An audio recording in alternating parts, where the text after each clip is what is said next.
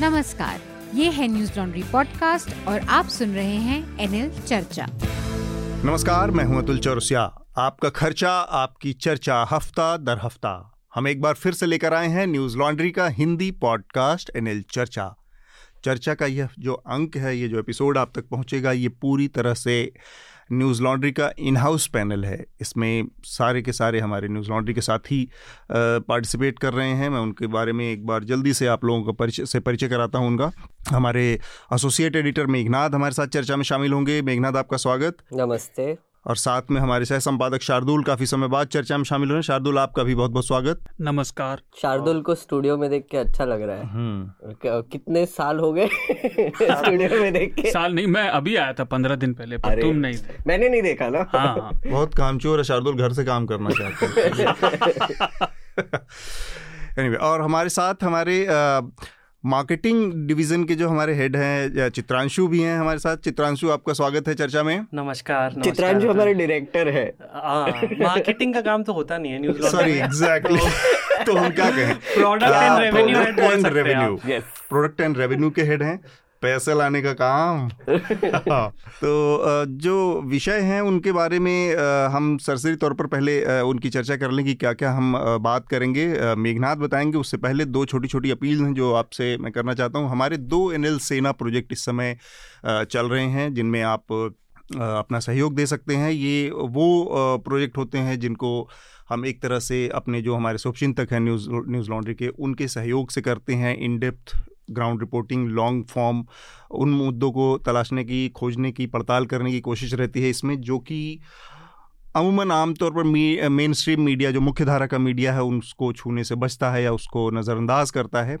तो ये दो एन एल सेना प्रोजेक्ट हमारे हैं। एक तो है हमारा आ, पहला वाला जो एन एल सेना प्रोजेक्ट है एक आ, स्वामी के ऊपर है एक योग गुरु के ऊपर है।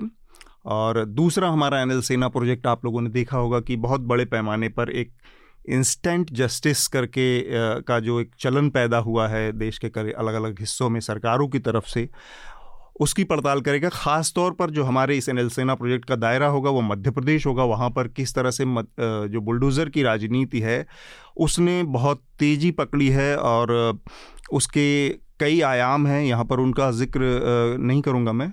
आप हमारी वेबसाइट पर जाएँ और देखें और पढ़ें तो समझ में आएगा आपको कि असल में वो कितना बड़ा मुद्दा है कितने उसके पहलू हैं। तो ये दोनों एनएल सेना प्रोजेक्ट को आप हमारे समर्थन दें जल्द से जल्द इसको पूरा करने में सहयोग दें ताकि हम अपनी इस दोनों स्टोरीज़ को आपके सामने ले आ पाएँ। जो कुछ और अगर जानकारियाँ हमारे श्रोताओं के लिए हैं मेघनाथ तो वो और साथ में सुर्खियाँ आप एक बार साझा करें। एक अभिनंदन की तरफ़ से मैसेज है कि हमारे काफ़ी सब्सक्राइबर्स हैं जो प्रोफेशनल्स है लॉयर्स है और टेक में काम करते हैं। तो उन उन अभिनंदन ने एक रिक्वेस्ट किया है कि कोई भी अगर आप में से सुनने वालों में से सीए होगा तो कंपनी रिस्ट्रक्चरिंग के बारे में आपको अगर नॉलेज होगा तो उसको कांटेक्ट कर सकते हो आप। और आप लिख सकते हो subscription at Newslaundry dot com पर। तो थोड़ी सी चर्चा होगी आपकी हमारे सीईओ e के साथ। कुछ तो भी मदद चाहिए उनको उसके लिए। I think friends of NL के तहत हमारे बहुत सारे जो इस तरह के अपने क्षेत्र के विशेषज्ञ लोग हैं स्पेसिफिक वो लोग न्यूज़ लॉन्ड्री को अपना समर्थन देते हैं अपनी स्किल के ज़रिए। आपके लिए एक खास ऑफ़र चल रहा है। अगर आप किसी को डिसरप्टर सब्सक्रिप्शन गिफ्ट करते हैं तो आपको मर्चेंडाइज के अलावा हम आपको एक किताब भी भेजेंगे। ऑथर्स ने बकायदा साइन की हुई किताब है। हमारे पास कुछ कैलेंडर्स है जो कार्टूनिस्ट मंजुल ने भी लिखे बनाए हैं और साइन करके रखे हैं, वो भी मिलेंगे। तो हमारे पास अभी किताब है सईद नकवी की मुस्लिम वैनिशेस अनुपमा चोपड़ा की a place in my heart M R Sharan की last among equals Amitabh Kumar की the blue book a writer's journal जब भी आप किसी को ये सब्सक्रिप्शन गिफ्ट करेंगे तो आप हमें सब्सक्रिप्शन एट न्यूज़ लॉन्ड्री पे एक ईमेल लिखिए कि हमने गिफ्ट किया है और उनका ईमेल दे दीजिए हमको तो आप हमारी टीम फिर आपके साथ कांटेक्ट करेगी। और इसके अलावा फिर अब हेडलाइंस की तरफ़ हाँ हेडलाइंस एक बार डिस्कस कर लें। जी हमारे actually there is a reason कि हमारे साथ आज चित्रांशु है क्योंकि वो hmm. बहुत। एक्साइटेड है इलॉन मस्क के बारे में बात करने के लिए नहीं और बिग टेक कंपनियाँ जो हैं और जो टेक वर्ल्ड में जो डेवलपमेंट है उस पर अ, चित्रांशु की नज़र रहती है हमेशा hmm. और उसको उसमें उनका दिलचस्पी रहती है उससे जुड़े रहते हैं तो इसलिए भी ट्विटर का जो ये डेवलपमेंट है उसके बारे में इनके जो वो जो ज्ञान है उसका लाभ उठाएँगे लाभ उठाएँगे हम। ज्ञान। ज्ञान का लाभ। और तो पहली सुर्खी तो वही है कि इलॉन मस्क ने 44 बिलियन डॉलर्स के रकम में ट्विटर को खरीद लिया है। कितना होता होगा ये पैसा? कितने? हमने अभी देखे साढ़े। तीन लाख करोड़। नहीं नहीं सात लाख छत्तीस हज़ार करोड़। नहीं स्क्रॉल के मतलब तीन लाख छत्तीस हज़ार नौ सौ तीन लाख छत्तीस हज़ार नौ सौ दस करोड़ रुपए। अच्छा अमाउंट अच्छा अमाउंट औकात के बाहर है जैसे। वैसे अम, और इसमें काफ़ी ड्रामा हुआ था ये जब ये दो हफ़्ते से चल रहा है मेरा इससे जुड़ा सवाल भी चित्रांशु से रहेगा एक हाँ, बार हम इसको हाँ, तो वही तो हाँ। काफ़ी ड्रामा हुआ था इसमें उसने अक्वायर करने से पहले कुछ पॉइजन पिल हुआ था ये हुआ था वह हुआ था। तो उस पे भी हम एक्चुअली विस्तार में चर्चा करेंगे तो मैं उसकी सुर्खियाँ नहीं पढ़ूँगा। C B S E class ten किताब से कुछ फैज अहमद फैज के पोएम्स हटा दिए गए। एक्चुअली पोएम्स नहीं हटाए पर कुछ इमेजेस हटाए हैं जिसमें उनकी पोएम थी। और ग्यारहवीं के किताब से सेंट्रल इस्लामिक लैंड्स का एक चैप्टर भी हटा दिया गया है जो कि एफ्रो एशियन कंट्रीज़ में जैसे इस्लामिक एम्पायर्स बने थे और उनका क्या इम्पैक्ट हुआ उस पर कुछ चैप्टर्स थे। Impact of globalisation on agriculture और cold war era and non alignment movement दसवीं और बारहवीं के किताब से भी हटा दिए गए पॉलिटिकल साइंस की किताब से। ये बहुत महत्वपूर्ण है। ये एक्चुअली काफ़ी सालों से रिविजन तो चल ही रहा है सीबीएसई E में वो थोड़ा सा हम बात करेंगे। इंफॉर्मेशन एंड ब्रॉडकास्टिंग मिनिस्ट्री ने एक एडवाइजरी जारी की है कि हमारे जो टीवी न्यूज़ चैनल है दिग्गज उन्होंने जहांगीरपुरी और रशिया यूक्रेन वॉर पे एक बहुत ही मिसलीडिंग तरीके से रिपोर्टिंग की है ऑब्सीन तरीके से रिपोर्टिंग की है। तो उनके नाम नहीं लिए वो एडवाइजरी में लेकिन एक थोड़ा सी थोड़ी सी फटकार लगाई है। उससे होगा कुछ नहीं बट देखते हैं।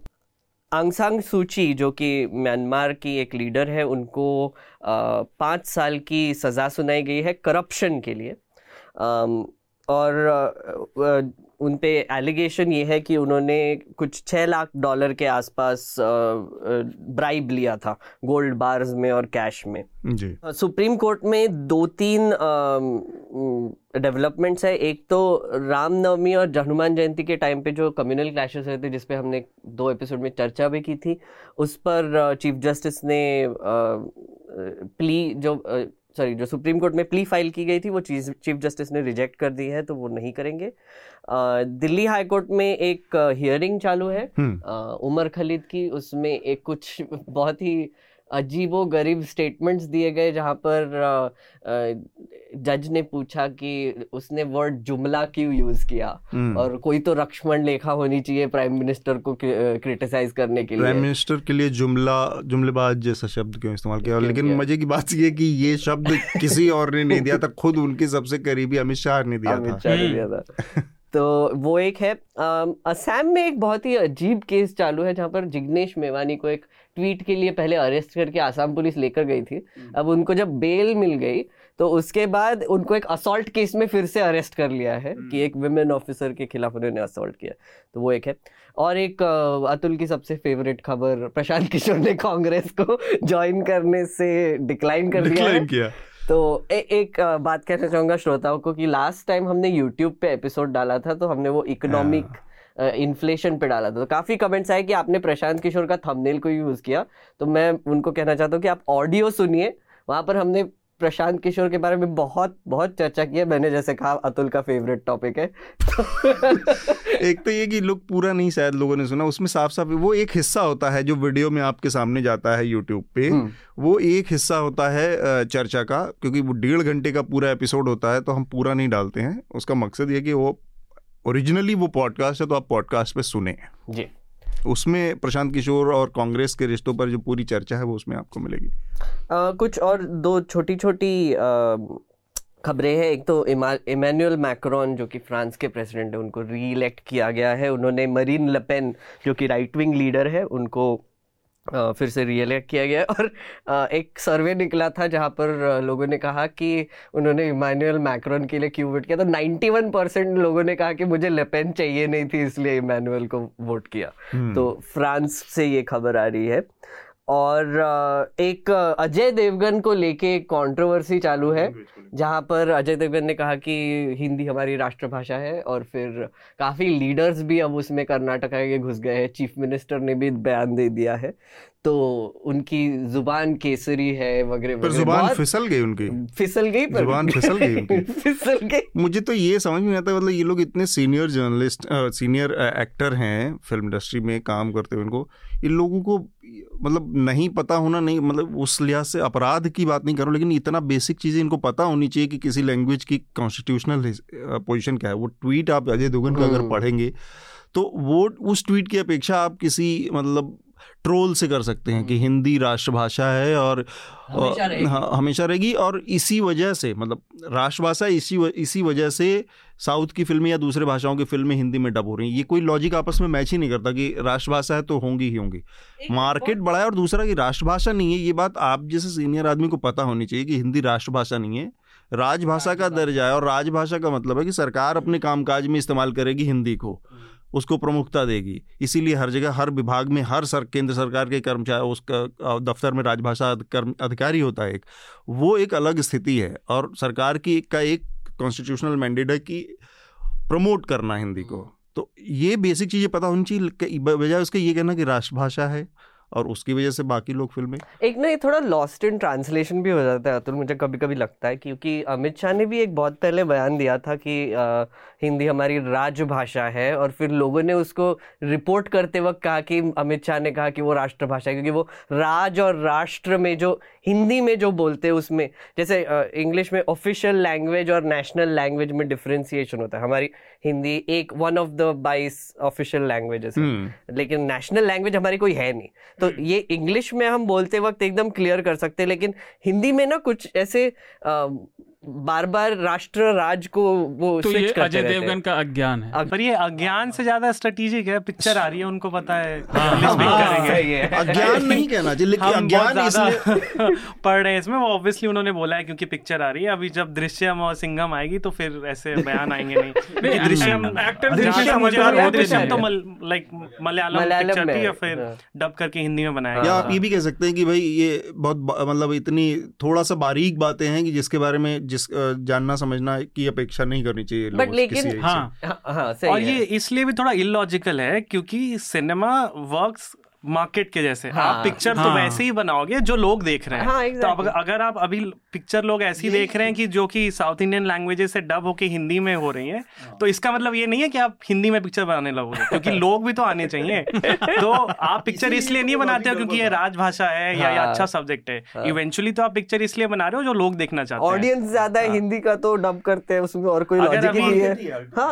अगले दो साल में अगर कोई हिंदी पिक्चर अगर कोई देखने नहीं जाएगा तो अजय देवगन खुद मलयालम और कन्नड़ में पिक्चर बनाएँगे। ये जो पिछली तीन फ़िल्में आई हैं, तीन चार फ़िल्में ब्लॉकबस्टर हुई हैं साउथ की, उन उन फ़िल्मों ने ये जो मतलब सोगल्ड एक बहुत बड़ा स्टार सिस्टम है या हिंदी सिनेमा का उसने उनके अंदर एक तरह का डर भी पैदा किया है। हम्म। आप हज़ार करोड़ पाँच सौ करोड़ सात सौ करोड़ आपकी कौन सी फ़िल्म ओरिजिनल है? दृश्यम जिनका ज़िक्र चित्रांशु ने भी किया ये फ़िल्म रीमेक है साउथ की फ़िल्मों की। तो आप उस उस डर को भी देख सकते हैं कि कहाँ तो पहले उन फ़िल्मों को रीमेक बनाकर ये भी अपना उसमें बिज़नेस चला ले जा रहे थे बहुत सारे लोग हिंदी फ़िल्म इंडस्ट्री के। अभी अब वो डब होके आने लगी तो वो रीमेक का बाज़ार खत्म हो गया एक तरह से ना।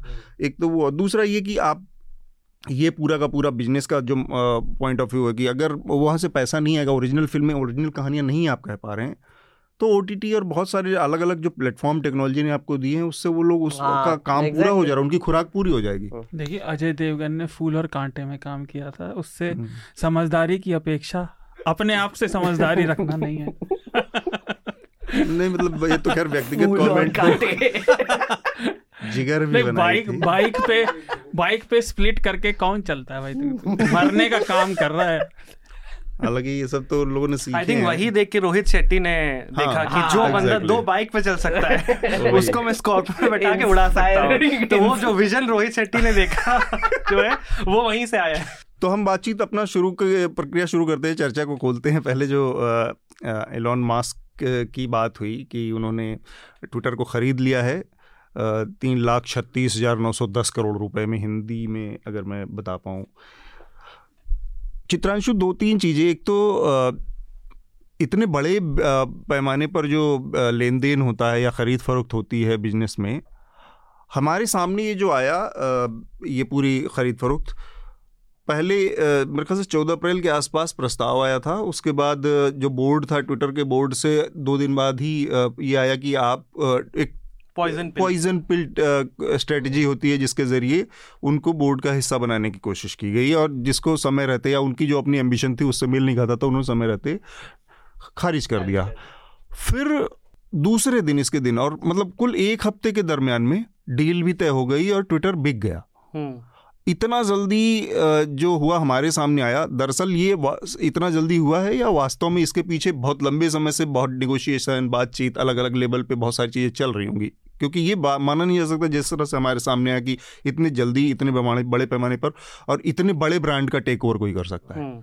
तो पहले आपने जो सवाल पूछा कि ये नेगोशिएशन चल रहा था कि नहीं आई थिंक उस वो तो आंसर करना थोड़ा डिफ़िकल्ट है हम्म। एक चीज़ अगर आप जैक डॉर्सी जो कि ट्विटर के को फाउंडर हैं और हम्म। इससे पहले सीईओ भी थे उन्होंने काफ़ी क्रिप्टिक और बाद में। उन्होंने तो क्लियरली जैक डॉर्सी और इलॉन मस्क के बीच कुछ बातचीत हुई थी क्योंकि जैसे ही एक्विजिशन सेल हुआ उन्होंने जैक डॉर्सी ने ट्वीट भी किया कि ये सही दिशा में काम हो रहा है और दिस विल ट्विटर को इससे ज़्यादा फ्री फ्रीडम और ज़्यादा चॉइसेस मिलेंगे तो क्लियरली जैक डॉर्सी को पता था एक हाँ. और इंटरेस्टिंग चीज़ वहाँ पे भी है कि जैक डॉर्सी जब छोड़ कर गए थे आई थिंक सितंबर में।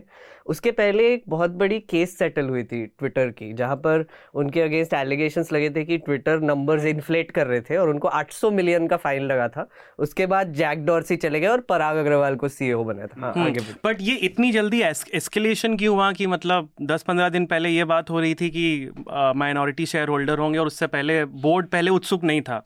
इनफैक्ट अगर आप बयान देखेंगे जो ट्विटर के करंट सीईओ हैं उन्होंने बोला था कि ये बयान नहीं आया था कि इलॉन मस्क जो है कंपनी खरीदने में इंटरेस्टेड है। हम्म। तो बोर्ड ने इतनी जल्दी पॉइजन पिल से इतनी जल्दी अग्रीमेंट क्यों कर लिया? आई थिंक उसके लिए थोड़ा पिछले छः सात साल का जो कॉन्टेक्स्ट है जो हिस्ट्री है ट्विटर की वो समझना बहुत इंपॉर्टेंट है। तो और अगर आप थोड़ा सा पॉइजन पिल भी अगर आप समझा पाए तो। अगर आप बेसिकली स्पीच या सोशल मीडिया प्लेटफॉर्म देखोगे, जो पिछले दस साल में ऊपर आए तो आपका ट्विटर हो गया फेसबुक हो गया इंस्टाग्राम हो गया, और अभी जो चाइनीज़ कंपनी है टिकटॉक इनमें से ट्विटर हमेशा से सबसे पिछड़ा हुआ रहा है, दो कारणों की वजह से।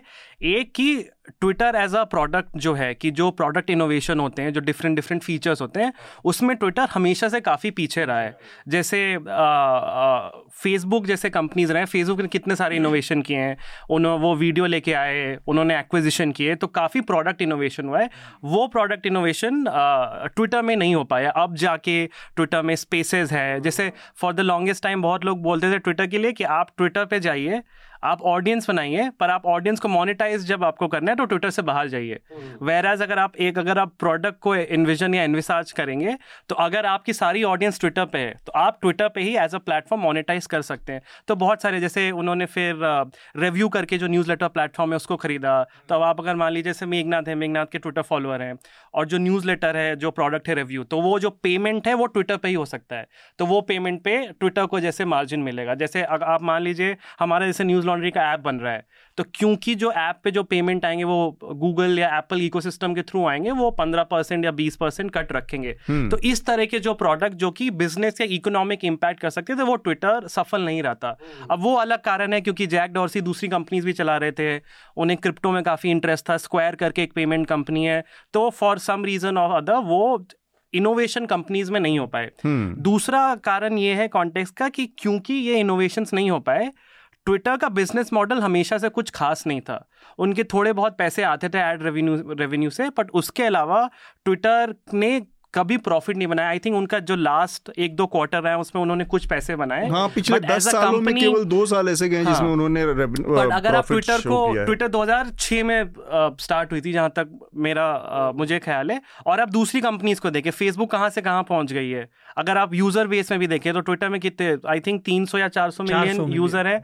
आप फेसबुक अगर पूरा इकोसिस्टम तो बहुत यूज़र तो क्लियरली जो ट्विटर के जो बोर्ड पे हैं उनको भी पता था इससे अच्छा प्राइस नहीं मिलेगा क्योंकि ये ये जो ट्विटर की नीलामी या एक्विजिशन की बात है बहुत दिन से चल रही है। जैसे बीच में बोल रहे थे कि सेल्स जैसी कंपनी ले सकते हैं क्योंकि फिर वो वर्क प्लेस सूट की तरफ़ प्रोडक्ट को ले जाएँगे। तो आई थिंक बोर्ड का ये ये और ऑब्वियसली ये हमें तो पता नहीं है कि क्या हुआ। बोर्ड का ये मानना था कि इससे अच्छा प्राइस हमें नहीं मिलेगा क्योंकि जनरली जो लोग इन्वेस्ट कर रहे हैं इन्वेस्टर्स का तो काम है कि पैसा को मल्टीप्लाई करना।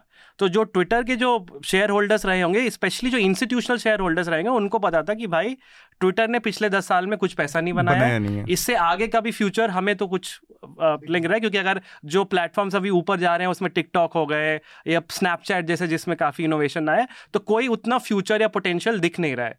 तो हम ऑब्वियसली बेच के थोड़े पैसे कमा सकते हैं। तो आई थिंक जो आपका सवाल था टू सम अप ये उस कारण से वजह है कि जो इलॉन मस्क जो प्राइस दे रहे थे अब वो अलग चीज़ है वो उस प्राइस को क्यों देना चाहते हैं वो अलग बट इसलिए बोर्ड इतनी जल्दी जो है राज़ी हो गया देने तो के लिए। एक एक थोड़ा सा एडिशन करना चाहूँगा कि ट्विटर को ओवरऑल सो आपने जैसे कहा 2006 में शुरू हुआ 2013 में पब्लिक हुआ पब्लिक कंपनी बना। उससे लेके अभी तक जितने भी उनके रिकॉर्ड्स हैं दो बिलियन डॉलर्स उन्होंने गवाए हैं। मतलब पैसे जितने भी डाले हैं वो गवाए हैं। तो जैसे आपने कहा वो आई थिंक दो क्वार्टर्स में पिछले उन्होंने प्रॉफिट कमाना शुरू किया था। और वो क्यों क्यों किया? क्योंकि पराग अग्रवाल जो नए सीईओ है वो बहुत एडवर्टाइजमेंट के तरफ़ अग्रेसिव हो गए। आपने भी देखा होगा पिछले दो तीन क्वार्टर्स में ट्विटर पे जो प्रमोटेड ट्वीट्स है और एड्स है वो बार बार ज़्यादा आते हैं और आपको एक ऑप्शन मिलता है हर ट्वीट पे कि आप आपका ट्वीट प्रमोट कर सकते हैं। प्रमोट करें हाँ। मैं इसका चूँकि रेवेन्यू वाला जो हिस्सा था या बिज़नेस वाला हिस्सा था उस पर चित्रांशु ने काफ़ी रोशनी डाली है। विस्तार से कि अल्टीमेटली एक प्रोडक्ट के तौर पर ट्विटर उस तरह से कामयाब नहीं था जिस तरह से इंस्टाग्राम फेसबुक या दूसरे सोशल मीडिया प्लेटफॉर्म बढ़ गए बहुत तेज़ी से वो तेज़ी नहीं दिखी। ये उसका तो साइड इफ़ेक्ट एक है। दूसरा लेकिन जो इसका पॉजिटिव साइड था ट्विटर का हमेशा से कि ट्विटर दुनिया भर के सबसे ताकतवर इन्फ्लुएंसर्स लोगों का मंच भी था। जहाँ पर वो लोग मौजूद थे देश के सरकारों के प्रतिनिधि मौजूद रहते हैं। ट्विटर वो मंच है जहाँ से ऑफिशियल बयान आ जाते हैं जिसका जो वहाँ पर आई बात वो अथॉर मतलब एक ऑफिशियल स्टेटमेंट का दर्जा रखती है बहुत ताकतवर लोग वहाँ मौजूद है। ये चीज़ ये स्थिति किसी और सोशल मीडिया प्लेटफॉर्म को नहीं हासिल है। इसके बावजूद उतना उस तरह से जैसे रुपए पैसे में नहीं बढ़ पाया तो मैं ये जानना चाह रहा हूँ कि जो इसकी शुरुआत में जो सबसे बड़ी बात ये आई फ्रीडम ऑफ़ स्पीच की या ये दोनों बातें कही गई, लेकिन असल में इसका जो मुद्दा था, वो था इसका जो बिज़नेस साइड था, जिस पर चित्रांशु ने थोड़ी सी रोशनी डाली है।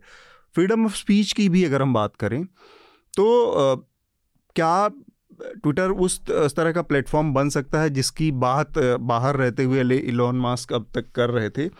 ये बड़ा सवाल है क्योंकि जो फ्रीडम ऑफ़ स्पीच का मसला है वो इतना आसान मसला नहीं है क्योंकि हम अभी देख पा रहे हैं कि ट्विटर ने ट्रंप जैसे लोगों को परमानेंट बैन किया है कंगना रनौत जैसे लोगों को बैन किया है। और इसके अलावा हम अपने आसपास की अगर बात करें तो जिस तरह से हेट और उस तरह के लोग मौजूद हैं, खुलेआम दूसरे कम्युनिटीज़ को टारगेट करने वाले या उसको करने वाले, ऐसे में किसी भी प्राइवेट प्लेटफॉर्म का इस लेवल तक इस तरह की बात करना कि एब्सोल्यूट फ्रीडम होनी चाहिए स्पीच की ये पॉसिबल है संभव है? मैं तीनों लोगों की तो कमेंट्री चाहता हूँ। एक हमको आई थिंक पहले समझना पड़ेगा कि ट्विटर अलग क्यों है बाकी सोशल मीडिया प्लेटफॉर्म से? क्योंकि जब वो शुरुआत हुआ तो एक माइक्रो ब्लॉगिंग प्लेटफॉर्म के नाम से शुरू हुआ था कि आप 140 कैरेक्टर्स में आप एक कोई भी इंफॉर्मेशन दे सकते हो आपके फॉलोअर्स को। तो इसका मतलब ये है कि आप पैकेट्स ऑफ़ इंफॉर्मेशन इंटरनेट पे डाल रहे हो, जो कोई भी पढ़ सकता है पब्लिकली आपके फॉलोअर्स तो पढ़ ही सकते हैं, लेकिन वो पब्लिकली अवेलेबल है जो आप पढ़ सकते हो। तो इसकी वजह से हुआ क्या कि ट्विटर एक बाय डिफ़ॉल्ट ब्रेकिंग न्यूज़ का प्लेटफॉर्म बन गया कि कोई भी इंफॉर्मेशन देनी होगी तो इंसान एक ब्रॉडकास्टर बन सकता है। और अपने आजू बाजू में क्या इंसिडेंसेस हो रहे हैं उसके ऊपर आप वो कमेंट्री कर सकते हो फैक्ट बेस्ड न्यूज़ दे सकते हो एक्सेट्रा एक्सेट्रा अब उसकी वजह से ट्विटर का जो रेलेवेंस जो बड़ा है जैसे कि आपने भी मेंशन किया कि काफ़ी इंपॉर्टेंट लोग वहाँ पर प्रेजेंट है। जर्नलिस्ट होते हैं पॉलिटिशियंस होते हैं न्यूज़ मेकर्स जिनको बोलते हैं वो सब वहाँ पर है। कॉर्पोरेट्स होते हैं कॉर्पोरेट्स होते हैं। और उसका वही रीजन है कि जहाँ पर आप एक ऐसे जगह पे हो जहाँ पर ब्रेकिंग न्यूज़ बन रही है जहाँ पर कन्वर्जेशन जो वर्ल्ड वाइड चल रहे हैं उस पर शेप दिया जा रहा है वो ट्विटर पे हो रहा है। तो इवन दो आप देखोगे कि उनके 200 मिलियन यूज़र्स है और फेसबुक 217 के 217 मिलियन यूज़र्स है और फेसबुक के 3.6 बिलियन यूज़र्स है। लेकिन ट्विटर पर ज़्यादा इन्फ्लुएंस है। पॉलिटिक्स का गवर्नमेंट का मतलब उन पे ज़्यादा इन्फ्लुएंस है। आप अपने हमारे टीवी न्यूज़ के दिग्गज भी देख लेंगे तो वो रात रात पे ट्विटर ट्वीट्स को दिखा के डिबेट्स होल्ड करते हैं। मतलब उनको भी यही दिख रहा है कि यहाँ पर जो बयान आ रहे हैं, उसको हम एक टॉपिक बना के उस पर ये करेंगे। ये जो संवाद चल रहा है, अभी जो अजय देवगन का हमने जो ब्रीफली डिस्कस किया, वो ट्विटर पर हुआ है। जो ट्विटर पर उसने एक बयान दिया और उसके ऊपर बार बार लोग तीन चार दिन से रिएक्ट कर रहे हैं ओवर रिएक्ट कर रहे हैं, फिर उस पर डिबेट हो रहा है कि लैंग्वेज कैसी होनी चाहिए एक्सेट्रा एक्सेट्रा तो ट्विटर का ये फ़ायदा है। अब अब उसको अगर हम चित्रांशु ने जगह उससे कनेक्ट करेंगे, उसको मोनिटाइज नहीं कर पाए। उसको मतलब इसमें से पैसे कैसे कमाए, वो नहीं समझ में आ रहा था। और मुझे लगता है कि कमा भी नहीं सकते। क्योंकि जितना अभी मुझे समझ में आ रहा है इलॉन मस्क ने जितने भी बयान दिए, मैंने इस पर एक एक्सप्लेनर भी किया है कि आगे जाके होगा क्या। तो मुझे लगता है इलॉन मस्क अब इसको प्राइवेट करके एक या तो आइधर डोनेशन या सब्सक्रिप्शन मॉडल की तरफ़ जाएगा। मुझे लगता है कि उसको भी पता है कि ट्विटर से पैसा कमा नहीं सकते, लेकिन उसका यूज़ यहाँ पे आता है कि वो कन्वर्जेशन को कंट्रोल कर सकता है। पूरी दुनिया में जो कन्वर्जेशन हो रहे हैं, उस पर अगर आपको एक कहीं का नज़र रखना होगा या फिर कंट्रोल करना होगा या ये करना होगा, वो करना होगा तो वो कर सकता है। और इलॉन मस्क ने ये ट्रायल रन किए हैं पहले। डोज कॉइन के टाइम पे जो उसने हाइप क्रिएट किया और एक कॉइन को इतना बिलियंस ऑफ़ डॉलर्स तक पहुँचा दिया, वो ट्विटर के हिसाब ट्विटर के हेल्प से किया। अभी जितने भी क्रिप्टो स्कैम्स चल रहे हैं, जितने भी क्रिप्टो के कॉइन्स डाल के जो वैल्यू बढ़ाने का बात होता है, वो भी ट्विटर पर ही होता है। तो ट्विटर एज अ प्लेटफॉर्म पे कोई वैल्यू नहीं है, पैसे नहीं कमा सकते। लेकिन ट्विटर को यूज़ करके बहुत लोग बाजू में पैसे कमा सकते हैं। ये ये नज़र आ रहा है। तो मुझे लगता है इलॉन मस्क इस डिरेक्शन में सोच रहा है अभी। एक चीज़ और, आपने जो बात कही, मैं अपनी बात से अलग। ट्विटर अब कई डिपार्टमेंट्स का सर्विस डिलीवरी के लिए भी है। जैसे आईआरसीटीसी काफ़ी मशहूर है इसके लिए। आप ट्वीट करें तो आपको रिप्लाई मिलेगा। तो जैसे कम से कम भारत में बहुत सारी चीज़ों का सर्विस डिलीवरी के लिए भी है विच इज़ इम्पोर्टेंट और एक एम e का मैं अभी एक एपिसोड पे रिसर्च कर रहा था रशिया यूक्रेन पे। एम e ने आ, मतलब मिनिस्ट्री ऑफ़ एक्सटर्नल अफेयर्स ने जितने भी एडवाइजरीज डाले वो सब ट्विटर पे डाले। तो इसका मतलब ये है कि जो भी यूक्रेन में जो स्टूडेंट्स थे हमारे वो भी ट्विटर पे ही देख रहे थे कि क्या क्या एडवाइजरीज आए। कू पे नहीं डाल रहे हैं? कू पे नहीं देखा मैंने। तो मैं ही सोच रहा था। एक्चुअली फ्रीडम ऑफ़ स्पीच वाला मसला हम फिर से ले आते क्योंकि ये सब कुछ शुरू हुआ हाँ, था वहाँ पे हाँ. कि भाई ये लेकिन ये किसी के लिए भी संभव है क्या आप एब्सोल्यूट फ्रीडम जो खतरे हमारे सामने मौजूद हैं उसको ध्यान में रखते हुए। हाँ तो पहले तो I think freedom of speech काफ़ी इंपॉर्टेंट पार्ट है इस कॉन्वर्सेशन या डिबेट का बट पहले मेरी ये निजी राय है कि इलॉन मस्क को कुछ असर नहीं पड़ता है फ्रीडम hmm. वो बोल रहे हैं सबको फ्रीडम ऑफ़ स्पीच के लिए एक्चुअली ये इस चीज़ से मैं भी सहमत हूँ कि आप ये समझ लीजिए कि ये कोई सरकार का मंच नहीं है hmm. जिससे हम ये अपेक्षा करें कि उसने संविधान की शपथ ली है तो उसकी कॉन्स्टिट्यूशनल गारंटी हमें दे रहा है वो एक प्राइवेट आदमी का महल है उसके अंदर उसकी चलती है वो क्या करेगा क्या नहीं करेगा और एब्सोल्यूट किसी चीज़ की उससे अपेक्षा करना थोड़ा हम्म। ज़्यादा हो जाएगा। जैसे जो ये स्पेस फॉलो करते हैं या जो लोग मस्क के एडवोकेट या क्या बोलते हैं मस्क ब्रोज हैं उनको पता होगा कि जैसे अमेरिका में सिक्योरिटी एंड एक्सचेंज कमीशन है जो कि बेसिकली जिनका काम होता है मार्केट मैनिपुलेशन करना। हम्म। अब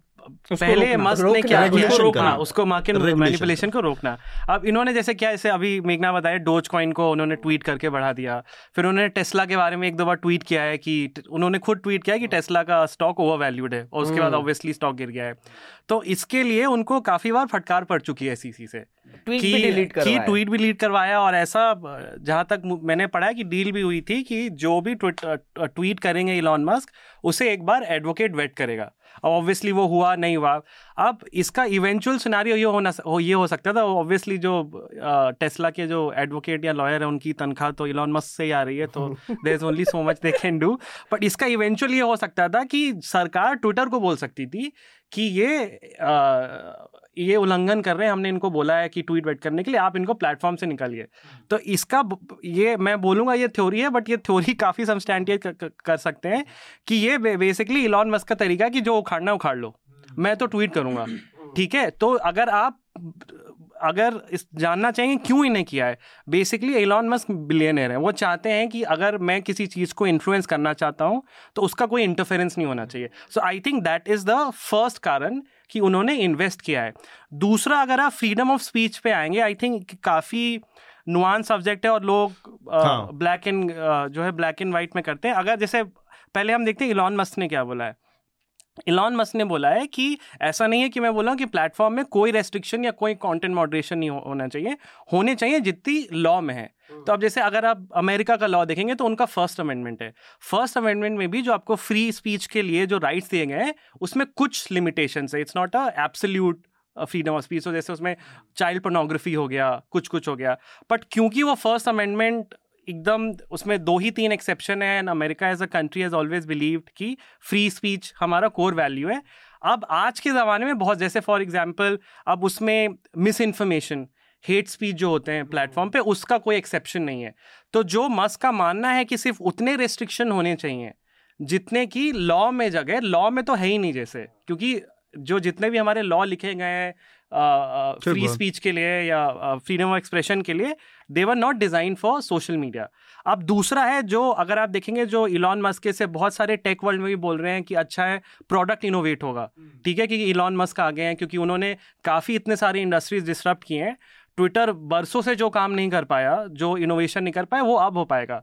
बट इलॉन मस्क का जो मेन उनका कंसर्न है कि फ्रीडम ऑफ़ स्पीच होना चाहिए हम्म। अब इसमें एक बहुत इंटरेस्टिंग चीज़ है समझने के लिए कि अगर आप अगर ट्विटर पे अगर किसी कोई रेगुलर यूज़र से पूछे और उससे पूछे कि कंटेंट मॉडरेशन कम होना चाहिए ज़्यादा होना चाहिए हम्म। ज़्यादा अधिकांश लोग बोलेंगे कि ज़्यादा होना चाहिए क्योंकि अगर आप मान लीजिए अगर आप ऐसा भी ट्विटर मान लीजिए आप बहुत इनोवेटिव प्रोडक्ट बना देते हैं आप ट्विटर पे क्रिएटर इकोनॉमी फिगर आउट कर लेते हैं बिज़नेस मॉडल बन जाता है बट इवेंचुअली अगर आप कॉन्टेंट मॉडरेट नहीं कर रहे हैं तो कोई ट्विटर पे क्यों जाएगा? आप ट्विटर पे भले सारे फीचर्स हैं भले सारे इंटीग्रेशन है और वगैरह वगैरह बट मुझे अगर मैं फ़ीड खोल रहा हूँ मुझे गाली गलौज और मिस इन्फॉर्मेशन और हेट स्पीच मिल रहा है तो मैं नहीं जाऊँगा ट्विटर पे।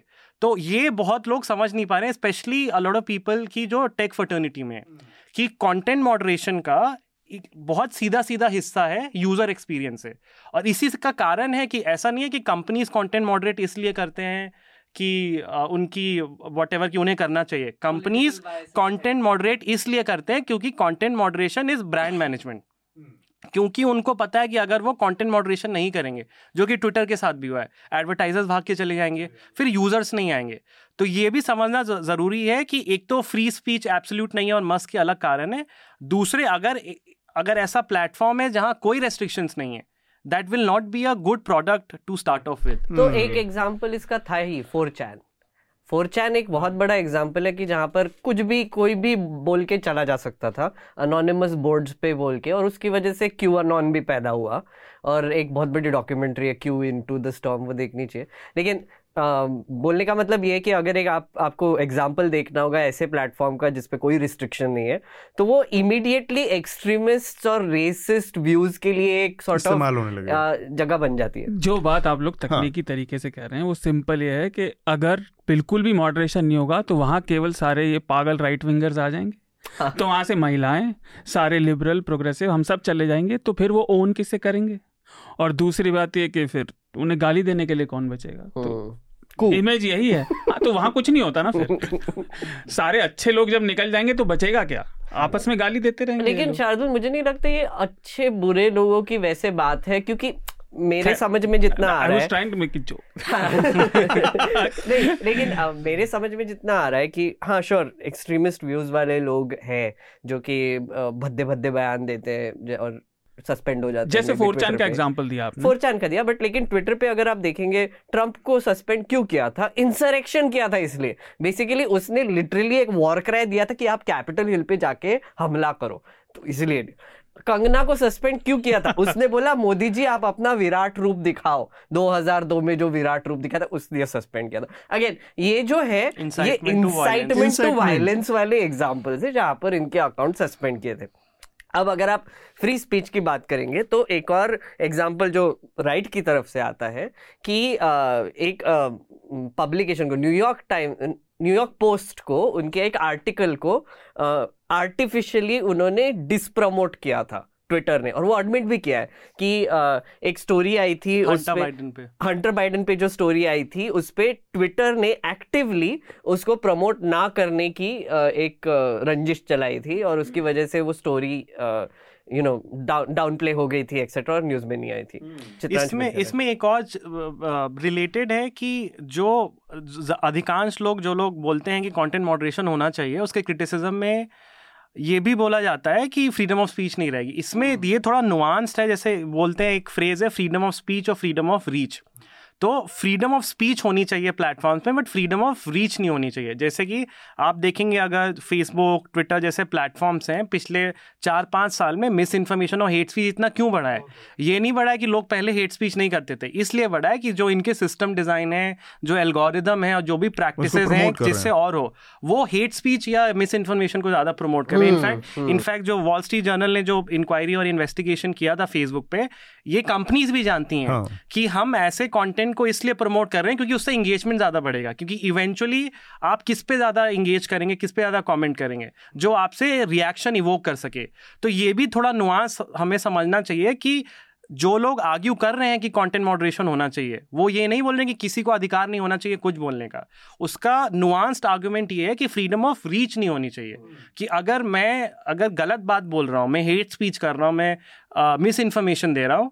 तो प्लेटफॉर्म के एल्गोरिदम ऐसे नहीं होने चाहिए कि वो और उसको प्रमोट करेंगे जिसपे इनफ रिसर्च और इन्वेस्टिगेशन है टू शो कि वो होता है अभी के टाइम एक एग्जांपल एक एग्जांपल देता हूँ अतुल हमने इस पर लास्ट टाइम आई थिंक बात की थी नाविका कुमार का जो ट्वीट था बुलडोजर पे। अ, उसने कहा कि अ, अरे अब बुलडोजर क्या हम मेक इन इंडिया। करेंगे एक्सेट्रा और मजाकिया एक ट्वीट किया था जब वो जहांगीरपुरी वाला केस हुआ था।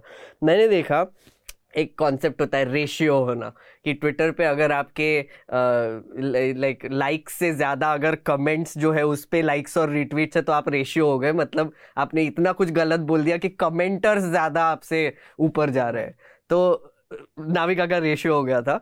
बट इसमें इंटरेस्टिंग चीज़ मैंने ये देखी कि इतने लोगों ने उस पर टाइम स्पेंड किया और वो ट्वीट इतनी बार मेरे टाइमलाइन पे बार बार आते जा रहा था क्योंकि मेरे ही पहचान के लोग इतने कमेंट करे जा रहे थे उस पर और वो ट्वीट करे जा रहे थे और रिएक्ट करे जा रहे थे। तो मुझे लगता है तीन दिन के लिए मुझे वो नाविका का ट्वीट दिखता रहा।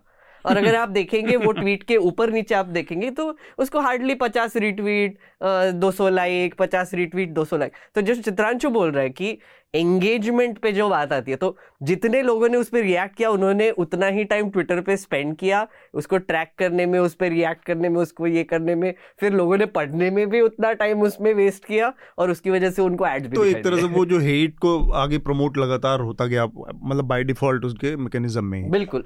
और ये एक ह्यूमन साइकी भी है जैसे मैं अगर हाँ। सड़क पे जा रहा हूँ किसी को मैं हेलो बोलूँगा तो हो सकता है रिप्लाई नहीं करे पर मैं अगर बोलूँगा ये चोमू तो वो रिप्लाई करेगा। तो आई थिंक ये डिबेट समझने का सबसे अच्छा तरीका यही है। फेसबुक की एल्गोरिदम ऐसी है। शार्दुल आप अपनी बात रखिए। हाँ बहुत देर से आपने बहुत बहुत सारी बातें इकट्ठी हो गई। तो मैंने एक चीज़ लिखी थी जब मैं सोच रहा था इस बारे में। तो एक तो मुझे ऐसा लगता है जैसे इंस्टाग्राम आपके मन को विचलित करने के लिए ना। औरों को देख के आपको बुरा लगता है मन में। ट्विटर आपके दिमाग की दही जमाने के लिए। ये दोनों प्लेटफॉर्म इसी तरह से डिज़ाइन है। अच्छा ट्विटर जैसे आपने कहा अभी तक घाटे की कंपनी रही है ठीक है? रही बात इलॉन मस्क की। तो सिर्फ़ इलॉन मस्क की नहीं चाहे वो जेफ बेजोस हो या कोई भी हो ये सारे बिलियनर्स आज के नए सम्राट हैं जो अपने हर शौक को पूरा करने के लिए पैसा फेंकते हैं। नहीं वो वो पॉलिटिक्स है उसके बारे में हम खूब बोलते हैं पर ये लोग ज़्यादा खतरनाक है मैं बताता हूँ क्यों। ये लोगों ने शपथ भी नहीं लिए नहीं वो भी है। मस्क का पैसा पैंडेमिक में बढ़ा है ना? हाँ। और उसने जैसा आपने बताया कई ट्वीट करे जो मिस इन्फॉर्मेशन फैला रहे थे अपने फ़ायदे के लिए। उन्होंने ट्विटर पर अफवाहें फैलाई जिसमें से एक थी एक व्यक्ति के बारे में जो थाईलैंड में जो बच्चे माइन में फंस गए थे उनको निकालने के लिए। उसको पेडोफाइल बोला था। उसने कहा क्या था? उसने कहा था जब इलॉन मस्क ने ट्वीट किया कि मैं पनडुब्बी भेज रहा हूँ तो उसने कहा था ये सेल्फ प्रमोशन कर रहे हैं बेसिकली मैं रिफ्रेस कर रहा हूँ उसको इन्होंने पेडोफाइल कहा, फिर केस हुआ और केवल उसे कोर्ट में जाना पड़ा, कहना पड़ा, ये साउथ अफ्रीका का मैं हूँ, वहाँ पे तो ये इनोवेंडो है तो उसे छोड़ दिया गया। पैसे की ताकत आप समझ नहीं सकते, जब तक इतना पैसा आपके पास होता नहीं है। और ये बहुत बार हो चुका है इलॉन मस्क के साथ। डोज कॉइन का एग्ज़ाम्पल आपने दिया। अच्छा एक चीज़ और, जैसा हमने कहा, सरकारें अलग अलग तरीके से डील करती हैं। फ्री स्पीच कॉम्प्लिकेटेड इशू है। उसके बारे में तो अभी हम बाद में बात करेंगे भी। नहीं हमने कर लिया प्री स्पीच बात। तो- कुछ और भी है। टेस्ला टेस्ला को ये चीन में बेचना चाह रहे हैं ईयू में बेचना चाह रहे हैं। ट्विटर कंपनी है नहीं जो प्रॉफिट बनाती है। क्या ये अपने पैसे को छोड़ेंगे? जो जो सरकारों से इनका मतभेद होगा क्योंकि ईयू ने डिजिटल मीडिया पे कई सारे अभी लॉ लॉ पास किए हैं। अच्छा एक चीज़ और। ये फ्री स्पीच की बहुत बात करता है इलॉन मस्क लेकिन अपनी कंपनी में फॉलो नहीं करता। हम्म, टेस्ला में एक क्लास एक्शन लॉसूट था अभी एक्सट्रीम रेसिज्म के बारे में जिसको इसने डी प्रमोट करने की जितनी कोशिश हो सकती थी वो करी। तो ये सारी बातें अलग हैं। 128 बिलियन का शेयर गिर गए दो दिन में पिछले टेस्ला के।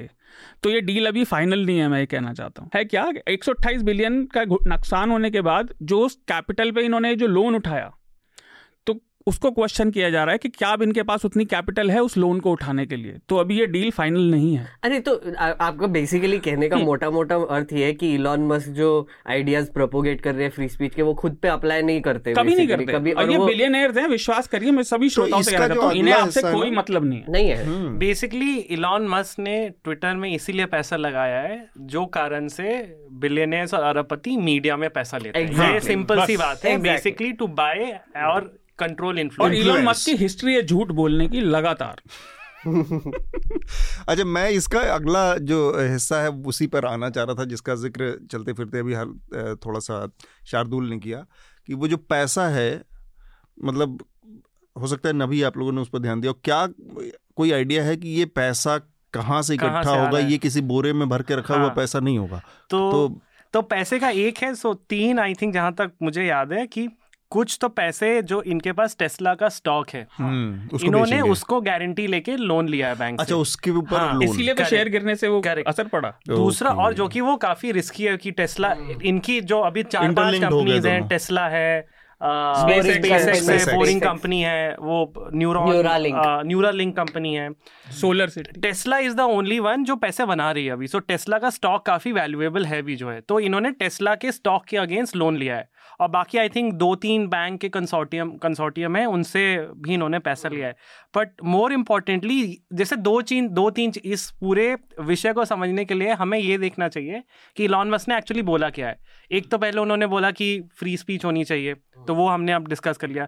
दूसरा उन्होंने बोला है कि मैं मुझे फ़र्क नहीं पड़ता इकोनॉमिक्स के कि ट्विटर पैसा बनाए ना बनाए जो कि एकदम गलत बात गलत है। बात है कोई बिजनेसमैन ये नहीं कह सकता। उन्होंने ऐसी उन्होंने वैसे उस कंपनी के शेयर्स पे लिया जिस जिसके वजह से वो अरब देश के सबसे बड़े दुनिया। सबसे दुनिया के सबसे बड़े सबसे अमीर आदमी आदमी है जो है। तो मुझे नहीं लगता है कि इलॉन क्योंकि उन, ऐसा तो नहीं है कि उन्होंने सारा पैसा अपना लगाया है या ऐसा क्योंकि ये टेस्ला स्टॉक के अगेंस्ट है। अगर ट्विटर इन नियर फ्यूचर पैसा नहीं बनाती है तो इट विल डायरेक्टली इम्पैक्ट कि इलॉन का कितना कंट्रोल रहेगा इलॉन मस्क का कितना कंट्रोल रहेगा टेस्ला पे। तो आई थिंक ये बात ही गलत है कि उनको फ़र्क नहीं पड़ता है कि कितना पैसे वो अलग बात है वो देश दुनिया के सबसे अमीर आदमी है तो उनके पास थोड़े छुट्टे ज़्यादा होंगे पर फ़र्क पड़ता है उन्हें। क्योंकि जिसके अगेंस्ट लोन उन्होंने लिया है वो टेस्ला के काफ़ी वैल्यूएबल स्टॉक है। और और एक चीज़ उन्होंने आई थिंक हम जो अगर काउंट कर रहे हैं कि उन्होंने क्या क्या कहा दो और छोटी छोटी चीज़ें उन्होंने कही कही कि वन एक तो उन्होंने कहा कि मैं सारी बॉट आर्मीज को हटाऊँगा। I will die trying if if doesn't happen अब बॉट आर्मीज का मतलब ये कि जो justice for S S R वगैरह ट्रेन चलाते हैं या फिर जो हमारे अरे रोज हमारे आईटी आईटी सेल वाले हमारे जो दुनिया भर मिश्रा हमारे दिग्गज जो हिंदू इकोसिस्टम प्रशासक समिति। प्रशासक समिति एक्सेट्रा हमारे आईटी सेल वाले जैसे आपने कहा वो चलाते हैं। और मतलब काफ़ी आपको एग्जांपल्स दिख जाएँगे। मार्केटिंग कंपनीज़ जो बार बार स्पैम कर करा के जो ट्रेंड करवाते हैं, उनको हटाने की बात हो रही है अब। पर मुझे लगता है उनका एक इसका एक मतलब ये भी है। संत रामपाल। आसाराम बापू वाले भी हाँ। जैसे शार्दुल ने कहा कि बड़े हिपोक्रेट आदमी है कि उन्होंने भी बॉट्स यूज़ करके क्रिप्टो के प्राइसेस बढ़ाने की कोशिश की है। हाँ। काफ़ी बार। अब उन्होंने इनअडवर्टेंटली वो हो गया होगा या उन्होंने खुद किया था वो मैं बोल नहीं सकता लेकिन उसमें एक एलिमेंट था जहाँ पर कुछ हाइप करके उन्होंने किया। दूसरी चीज़ उन्होंने जो कहा कि हम आ, सारे ह्यूमंस को ऑथेंटिकेट करेंगे। इसका मतलब है कि वो सब बॉट्स हटाने वाले हैं और जो भी अनोनिमस अकाउंट्स है उनको कुछ तरीके से ऑथेंटिकेट करेंगे या फिर हटा देंगे वो समझ में नहीं आ रहा है। लेकिन ट्विटर एक ऐसी जगह है जहाँ पर अनोनिमस अकाउंट्स एक बहुत बड़ा वैल्यू भी लाते हैं।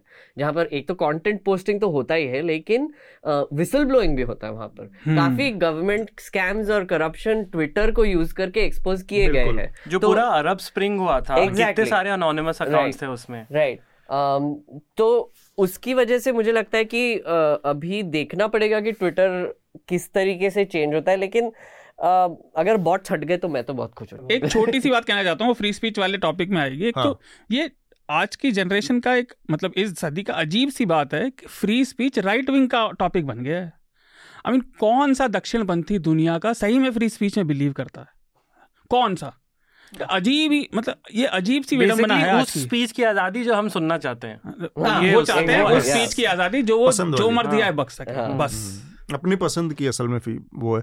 थोड़ा सा हम लोग हम अपने श्रोताओं को भी बता दें कि दो हमारे वीडियो शोज़ हैं एक तो पॉइजन पिल स्ट्रेटजी क्या है, इस पर हमारी सहयोगी हैं शिवांगी, उन्होंने किया है, और एक ट्विटर के इस पूरे खरीद फरोख्त पर एक वीडियो शो मेघनाथ का है तो ये दोनों शो भी आप देख सकते हैं। थोड़ा सा और क्लैरिटी के लिए हमारे श्रोताओं के लिए अगर हम बात करें ये स्ट्रेटजी कैसे काम करती है, इसका मकसद क्या होता है poison pill strategy poison pill का मतलब ये होता है कि अब ट्विटर के डिटेल्स अभी तक आए नहीं है, लेकिन मोटा मोटा अगर समझाया जाए तो कि एक बोर्ड होगा जहाँ पर आपको दिख रहा है कि बाहर से कोई हमारे कंपनी को टेक ओवर करने आ रहा है। तो बोर्ड के जो मेंबर्स हैं, वो क्या करते हैं कि वो एक कंपनी के कॉन्ट्रैक्ट्स में चेंज करके लॉ में चेंज करके एक ऐसे स्टार्ट ऐसे एक पॉइंट इंट्रोड्यूस करते हैं कि हम डिस्काउंटेड रेट पे अब शेयर खरीद पाएँगे। तो वो क्या करते हैं कि फिर डिस्काउंटेड रेट पे जब शेयर्स खरीदते हैं तो शेयर्स का वॉल्यूम बढ़ जाता है और जो खरीद रहा है उसको और शेयर्स खरीदने उसको पड़ते सारे के सारे लेने पड़े सारे के सारे शेयर्स लेने पड़ते हैं। अगर उसको एक मेजोरिटी स्टेक खरीदना होगा तो। तो उसकी वजह से होता क्या है कि एक तो कंपनी ब्लोटेड हो जाती है और वो आदमी जो खर्च कर रहा है वो कंपनी का खर्चा बढ़ जाता है और जब वो टेक ओवर होता है तो उसको सस्टेन करना और भी डिफ़िकल्ट हो जाता है। वो आदमी जो नया ओनर है उसके लिए। हॉस्टाइल टेक ओवर है पैसे ज़्यादा लगते हैं। और दूसरी चीज़ जो होती है कि ये लोग खुद को एक बहुत बड़ा सेवरेंस पैकेज दे देते हैं। कि अगर हमको बोर्ड से हटा देंगे आप तो हम मुझे कुछ सत्तर मिलियन डॉलर मिलेंगे या फिर इतने उतने मुझे शेयर लेके इतने अग्रवाल के 42.8 मिलियन हैं। हाँ। और तो- ये स्ट्रैटेजी भी होती है ना कि हाँ, पैसे देखने होती के लिए कि कितना इंटरेस्टेड है इन्वेस्टर और और एक है क्योंकि अगर आप सोचेंगे कि ये बोर्ड वालों को आप वो हटाएँगे तो खर्चा किसका होगा? कंपनी का होगा। इवन इफ़ जैसे ट्विटर तो कुछ प्रॉफिट कमा नहीं रही है अभी थोड़े क्वार्टर्स में कमा रही है तो उनका इंटेंशन फिर ये होगा कि अच्छा तू इलॉन तो ये खरीद रहा है तू अब तू खरीदेगा तो तुझे दस साल के लिए फिर और प्रॉफिट्स नहीं होंगे। इतना हम पैसा लेंगे और इतना हम तुमको निचोड़ लेंगे करने के लिए। कंपनी लेने के बाद कि आपको पॉइजन पिल इसीलिए बोलते उसको कि वो खुद एक पॉइजन पिल खा लेते हैं ताकि वो कंपनी इतनी ब्लोटेड और एक्सपेंसिव हो जाए कि जो नया ओनर है वो चला ना पाए। तो असल में क्या वो कंपनी के मौजूदा बोर्ड को बचाए बेसिकली अपना हैं हाँ अपना एकाधिकार बनाए हाँ, के लिए हाँ। ठीक बात है। तो मेरे ख्याल से इस पर काफ़ी बातचीत हो गई। एक मज़ाक भी एलॉन ने अभी इसी बीच में किया था। कुछ लोगों ने काफ़ी सीरियसली ले लिया था उसको। वो मज़ाक ही था जो कि कोको कोला कोका कोला को फिर से कोकेन कोकेन वाला उसमें मज़ाक ही था आई थिंक लगा दिया। कोकोला पीते हैं क्या? काफ़ी सारे बिलियनर लगता है। हो सकता है। असल में ये एक्चुअली आजकल वो बिज़नेस के लिहाज से मतलब मुझे लगता है कि हो सकता है दिमाग में कहीं कुछ हो भी कि कुछ बना बनाने का कुछ ऐसा काम हो ये टेक बिलियनर बाकी। बिलियनर से अलग हैं और हाँ। जैसे हम समाज की बात करते हैं ना आत्मावलोकन से बाहर वाले को इल्ज़ाम लगाना आसान है। ऐसे ही आजकल की दुनिया में ये नए भगवान है टेक नट्स के। नहीं आप सही कह रहे हो पूजा आसान है। नहीं क्योंकि आप अगर सोचोगे कि 44 बिलियन डॉलर्स का उसने अगर ये खरीदा है ट्विटर राइट उसकी पर्सनल वैल्यू 240 बिलियन के आसपास है नेटवर्थ राइट? right? और हमारे अडानी जी भी कुछ पीछे नहीं है वो भी कुछ तीसरे नंबर पे अभी उनकी भी कुछ तो भी 180 बिलियन डॉलर तक तीसरे की पाँचवें ऐसा कुछ हाँ तीसरे या। पांचवे कुछ है। तो हमारे यहाँ पे भी काफ़ी है ये बिलियनर्स हम्म। लेकिन हमारे बिलियनर्स क्या करते हैं? हमारे बिलियनर्स एक्विजिशन में बहुत बिलीव करते हैं लेकिन वो ऐसे ही एक्वायर करेंगे जो प्रॉफिट मेकिंग एंटिटीज है। वो ऐसे नहीं करेंगे कि अरे मेरे को इसने ट्वीट डिलीट करने लगा लिया इसलिए मैं खरीद लूँगा ये नहीं करते हमारे। तो दूसरा ये है कि ट्विटर अब पब्लिकली ट्रेडेड कंपनी से प्राइवेट प्राइवेट लिमिटेड हो गई। हाँ तो हम अपनी अगले विषय की तरफ़ बढ़ते हैं जो कि सूचना और प्रसारण मंत्रालय की नई एडवाइजरी आई है टेलीविज़न चैनलों के कंटेंट को निर्धारित करने के लिए। काफ़ी दिनों बाद मतलब सूचना प्रसारण मंत्रालय की ये जो एडवाइजरी है इसका स्वागत एक लिहाज से किया जाना चाहिए। हालाँकि ये बहुत देर से आई है इसको बहुत पहले आ जाना चाहिए था और उसका जो कंटेंट है, उनके जो चिंता है, वो ये है कि जो टेलीविज़न चैनलों का कवरेज है, बहुत ही सेंसेशनल है, बहुत ही लापरवाह गैर जिम्मेदार है कम्युनल है, भ्रामक है मिसलीडिंग है। कई सारी चीज़ें इसमें दी गई और एक जगह पर साफ़ साफ़ ये चेतावनी भी है कि इसमें जो जो आई टी टी एक्ट है, केबल टीवी एक्ट है, उसके जो कानून है, उसके तहत लाइसेंसिंग पर भी कार्रवाई हो सकती है टीवी चैनलों के। और उसमें खासकर जो यूक्रेन रूस की जो लड़ाई चल रही है, उसमें जो टेलीविज़न चैनलों की का, की जो भूमिका है, जिसमें हर दिन कभी वर्ल्ड वॉर की शुरुआत थर्ड वर्ल्ड वॉर की शुरुआत कभी न्यूक्लियर वॉर की शुरुआत अलग अलग अलग अलग इस तरह के अनसब्सटेंशिएट दावे जिनका कोई पुख्ता प्रमाण नहीं जिनको जिनके बारे में कोई जानकारी नहीं इस तरह की बातें भ्रामक बातें टीवी चैनलों पर लगातार चलाई मैं, मैं ना इस पे कुछ हेडलाइंस पढ़ना चाहता हूँ कि वो हम्म। इसमें नोटिस में भी मेंशन किए क्योंकि हम्म। मज़ेदार लगते लेकिन बहुत ही अजीब है हम्म। यूक्रेन में अटोमी हड़कंप एटमी हड़कंप एटमी एटमी एटमी हड़कंप अठारह अप्रैल को। फिर परमाणु पुतिन से परेशान जेलेंस्की परमाणु एक्शन की चिंता जेलेंस्की को depression official Russian media clearly states that third world war has started और प्रेसिडेंट को एक न्यूक्लियर ब्रीफकेस लेते हुए एक फोटोशॉप इमेज दिखाया था वो उसमें। US agency CIA believes that Russia will use nuclear weapons on Ukraine तो ये न्यूक्लियर निशाना हैरत क्या? हैरत अंगेज खुलासा वर्ल्ड वॉर का। हम्म। ये भी एक नाइनटीन अप्रैल को था।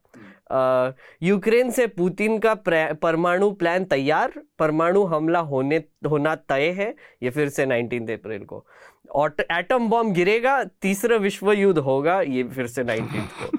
Mario Paul finished full and final. मतलब मतलब ये आप सोचिए कि ये ऐसे हेडलाइंस लिटरली टीवी पे फ्लैश हो रहे थे। ये टेलीविज़न ये रूस और यूक्रेन युद्ध का इसी टाइम पे इस मतलब एडवाइजरी में एक हिस्सा इसका है जो कि जहांगीरपुर इलाके में जो दंगा फसाद हुआ हनुमान जन्म जयंती के मौके पर उसको भी डाला गया है कि उसमें भी कम्युनल कवरेज की गई है और चैनलों ने एक समुदाय विशेष को निशाना बनाने की कोशिश की है। लेकिन वो हिस्सा छोटा है अगर आप पूरी एडवाइजरी पढ़ेंगे आई मिनिस्ट्री की तो वो हिस्सा छोटा है उसमें पाँच पॉइंट है और ये जो रूस यूक्रेन युद्ध का हिस्सा ये काफ़ी विस्तार से दिया गया है। और इसका नाम एक नहीं लिया इसमें चैनल, चैनल का, नाम नहीं लिया गया है। एक शो का नाम लिया गया है हुंकार जो कि एबीपी न्यूज़ का शो है जो और जिसको रूबिका लियाकत होस्ट करती है उस शो का नाम लिया गया है बस। बाकी केवल हेडलाइंस और उनका ज़िक्र है। Bharatvarsh TV nine Bharatvarsh mention था। नहीं नाम नहीं, किसी, किसी को मेंशन नहीं। किया चैनल का नाम नहीं है लेकिन आप उससे आइडिया अंदाज़ा लगा सकते हैं उनके हेडलाइन से। तो एक तो ये ये जो एडवाइजरी अगर आप देखें तो टीवी चैनलों ने मुझे दो चीज़ें समझ में आई कि सरकार ने ये जो एडवाइजरी जारी की है इसके कुछ दिन पहले रसिया की तरफ़ से एक बहुत इंडियन मीडिया को लेकर ख़ास एक स्ट्रांग आपत्ति दर्ज कराई गई थी कि भारतीय मीडिया बहुत गैर जिम्मेदार हम्म। तरीके से युद्ध का की तस्वीर पेश कर रहा है और जो कि सही नहीं है तो एक तो उसके कॉन्टेक्स्ट में भी देखना चाहिए और साथ में इवन वेस्ट में भी भारतीय मीडिया के इस एटीट्यूड को लेकर जो उसकी विदेशी कवरेज है उसको लेकर एक तरह का वो है कि भाई ये बहुत ही गैर जिम्मेदार लोग हैं तो ये जो एक दबाव था, उसके रोशनी में इसको देखा जाना चाहिए। दूसरा, क्योंकि इसमें जहांगीरपुरी हिंसा का ज़िक्र ज़रूर है, लेकिन जहांगीरपुरी हिंसा से पहले इस तरह की अनगिनत घटनाएँ हो चुकी हैं। आप पैंडमिक की शुरुआत के टाइम पे अगर पूरे टेलीविज़न मीडिया मीडिया का हमारे तबलीगी जमात की कवरेज देख लीजिए, दिल्ली के दंगों के दौरान जो टेलीविज़न मीडिया की कवरेज देख लीजिए जहांगीरपुरी से कई दर्जा आगे कई दर्जे मतलब आगे जाके और हद दर्जे की मिस इन्फॉर्मेशन फैलाई गई गलत बयानी की गई निशाना बनाया गया एक तरफा समुदाय को। इसके बावजूद सरकार की या जो ये आई मिनिस्ट्री की जो ये गाइडलाइंस इस तरह की चीज़ों को उनको ताकीद नहीं किया गया उनको चेतावनी जारी नहीं हुई है।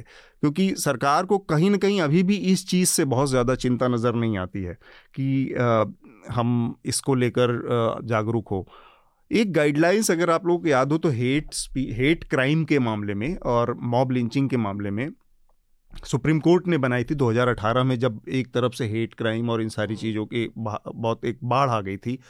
और उसमें इतने स्पेसिफिक टर्म्स में सुप्रीम कोर्ट ने वो किया था कि हर ज़िले में एक कमेटी बनेगी, हर महीने उस उस कमेटी का चीफ ज़िले का एसपी होगा उसकी जवाबदेही होगी, उसके इलाके में अगर कोई हेट क्राइम मॉब लिंचिंग या इस तरह की घटना होती है, उसकी जवाबदेही होगी। हर महीने उसकी मीटिंग होनी चाहिए, उसके अपडेट्स आने चाहिए, क्या उसमें चल रहा है और वो उस कमेटी को लगातार इवॉल्व होते रहना चाहिए। उसके बाद भी हेट क्राइम के तमाम मसले सामने आते रहे, होते रहे, अभी भी जारी हैं, लेकिन वो कमेटियों के बारे में कोई बात नहीं करता। तो ऐसी एडवाइजरी के बारे में फिर हमें एक बहुत स्वाभाविक सी चिंता पैदा होती है कि अब क्या हो सकता है। मेघनाथ शार्दुल और चित्रांशु, आप लोग अपनी अपनी आई थिंक मेरी एक इस पर छोटी सी टिप्पणी है जितनी भी एडवाइजरी या रेगुलेशन है उसमें खतरा ये है कि सरकार कैसे भी यूज़ कर सकती है। तो आई हम्म। थिंक अगर सरकार को सच में चिंता होती क्योंकि अगर आप टीवी या ब्रॉडकास्ट की बात करें इतने गर्क में है। हम्म। मतलब अभी तो न्यूज़ अगर वो अच्छा कुछ दिखा दें तो वो न्यूज़ है। अब तो ऐसी एक्सपेक्ट मतलब ऐसी उम्मीद रखते हैं हम चैनल से और कोई पहली बात नहीं है। गड्ढे तो, में गिरे हुए हैं। आ, हाँ तो मेरा यही कंसर्न है कि ये गाइडलाइंस फिर आर्म ट्विस्टिक स्ट्रैटेजी भी हो सकती है उसके अगेंस्ट जिसका काम आपको पसंद नहीं आ रहा है जो है दूसरा। एक तो ये पॉइंट हो गया। दूसरा कि इतनी खराब हालत है टीवी मीडिया की कि थोड़ी अपने हमें एटलीस्ट एटलीस्ट जो चैनल्स चला रहे हैं या जो एंकर हैं मैं मुझे तो कभी कभी लगता है कि घर जाके अपने आप को शीशे में कैसे देखते हैं या मतलब कि इनकी भी तो एक लेगेसी बन रही है हम्म। कि आज से बीस साल बाद तीस साल बाद ये खुद भी तो सोच रहे होंगे कि हम जो बोल रहे हैं। एक तो होता है कि बहुत सारे एंकर्स होंगे जिन्होंने ये सोच लिया होगा कि ठीक है यही चलता है और यही बिकता है तो मैं यही करूँगा। बट मुझे मुझे ऐसा लगता है कुछ थोड़े बहुत एंकर होंगे अभी भी जिनका थोड़ा कॉन्शियस है जिनको लगता होगा ये सही हम्म। नहीं है पर मैं तब मुझसे तब भी ये कराया जा रहा है। मेरी ये उम्मीद है एज अ दर्शक और क्योंकि मैं मीडिया में काम करता हूँ कि वो लोग थोड़ा मीडिया में अंदर अपनी आवाज़ उठाएँ। क्योंकि जो हम टीवी में देख रहे हैं उसका समाधान ये नहीं है कि और गाइडलाइन या और रेगुलेशन आ सके क्योंकि वो तो फिर सरकार यूज़ करेंगी उसका आ, असल में इसका जो जो रेगुलेशन वाला पहलू उस पर हम बात कर लेंगे करेंगे लेकिन पहले इस गाइडलाइंस पे एक बार बात कर लें। वो बहुत महत्वपूर्ण हिस्सा है रेगुलेशन का जो सेल्फ रेगुलेशन होना चाहिए सरकारों को शार्दुल आप क्या कहना चाहेंगे इस गाइडलाइंस को देख के? गाइडलाइन तो पहले मैं एंकर्स की बात देख ली थी तो मुझे हम्म। अभी बात करते हुए कहावत याद आई सरकार के लिए। जब बोया पेल बबू, पेड़ बबूल का तो आम हम्म। कहाँ से हुए? हम्म। जिन कमकलों को इन्होंने पोषित किया है वो कमकली ही तो करेंगे।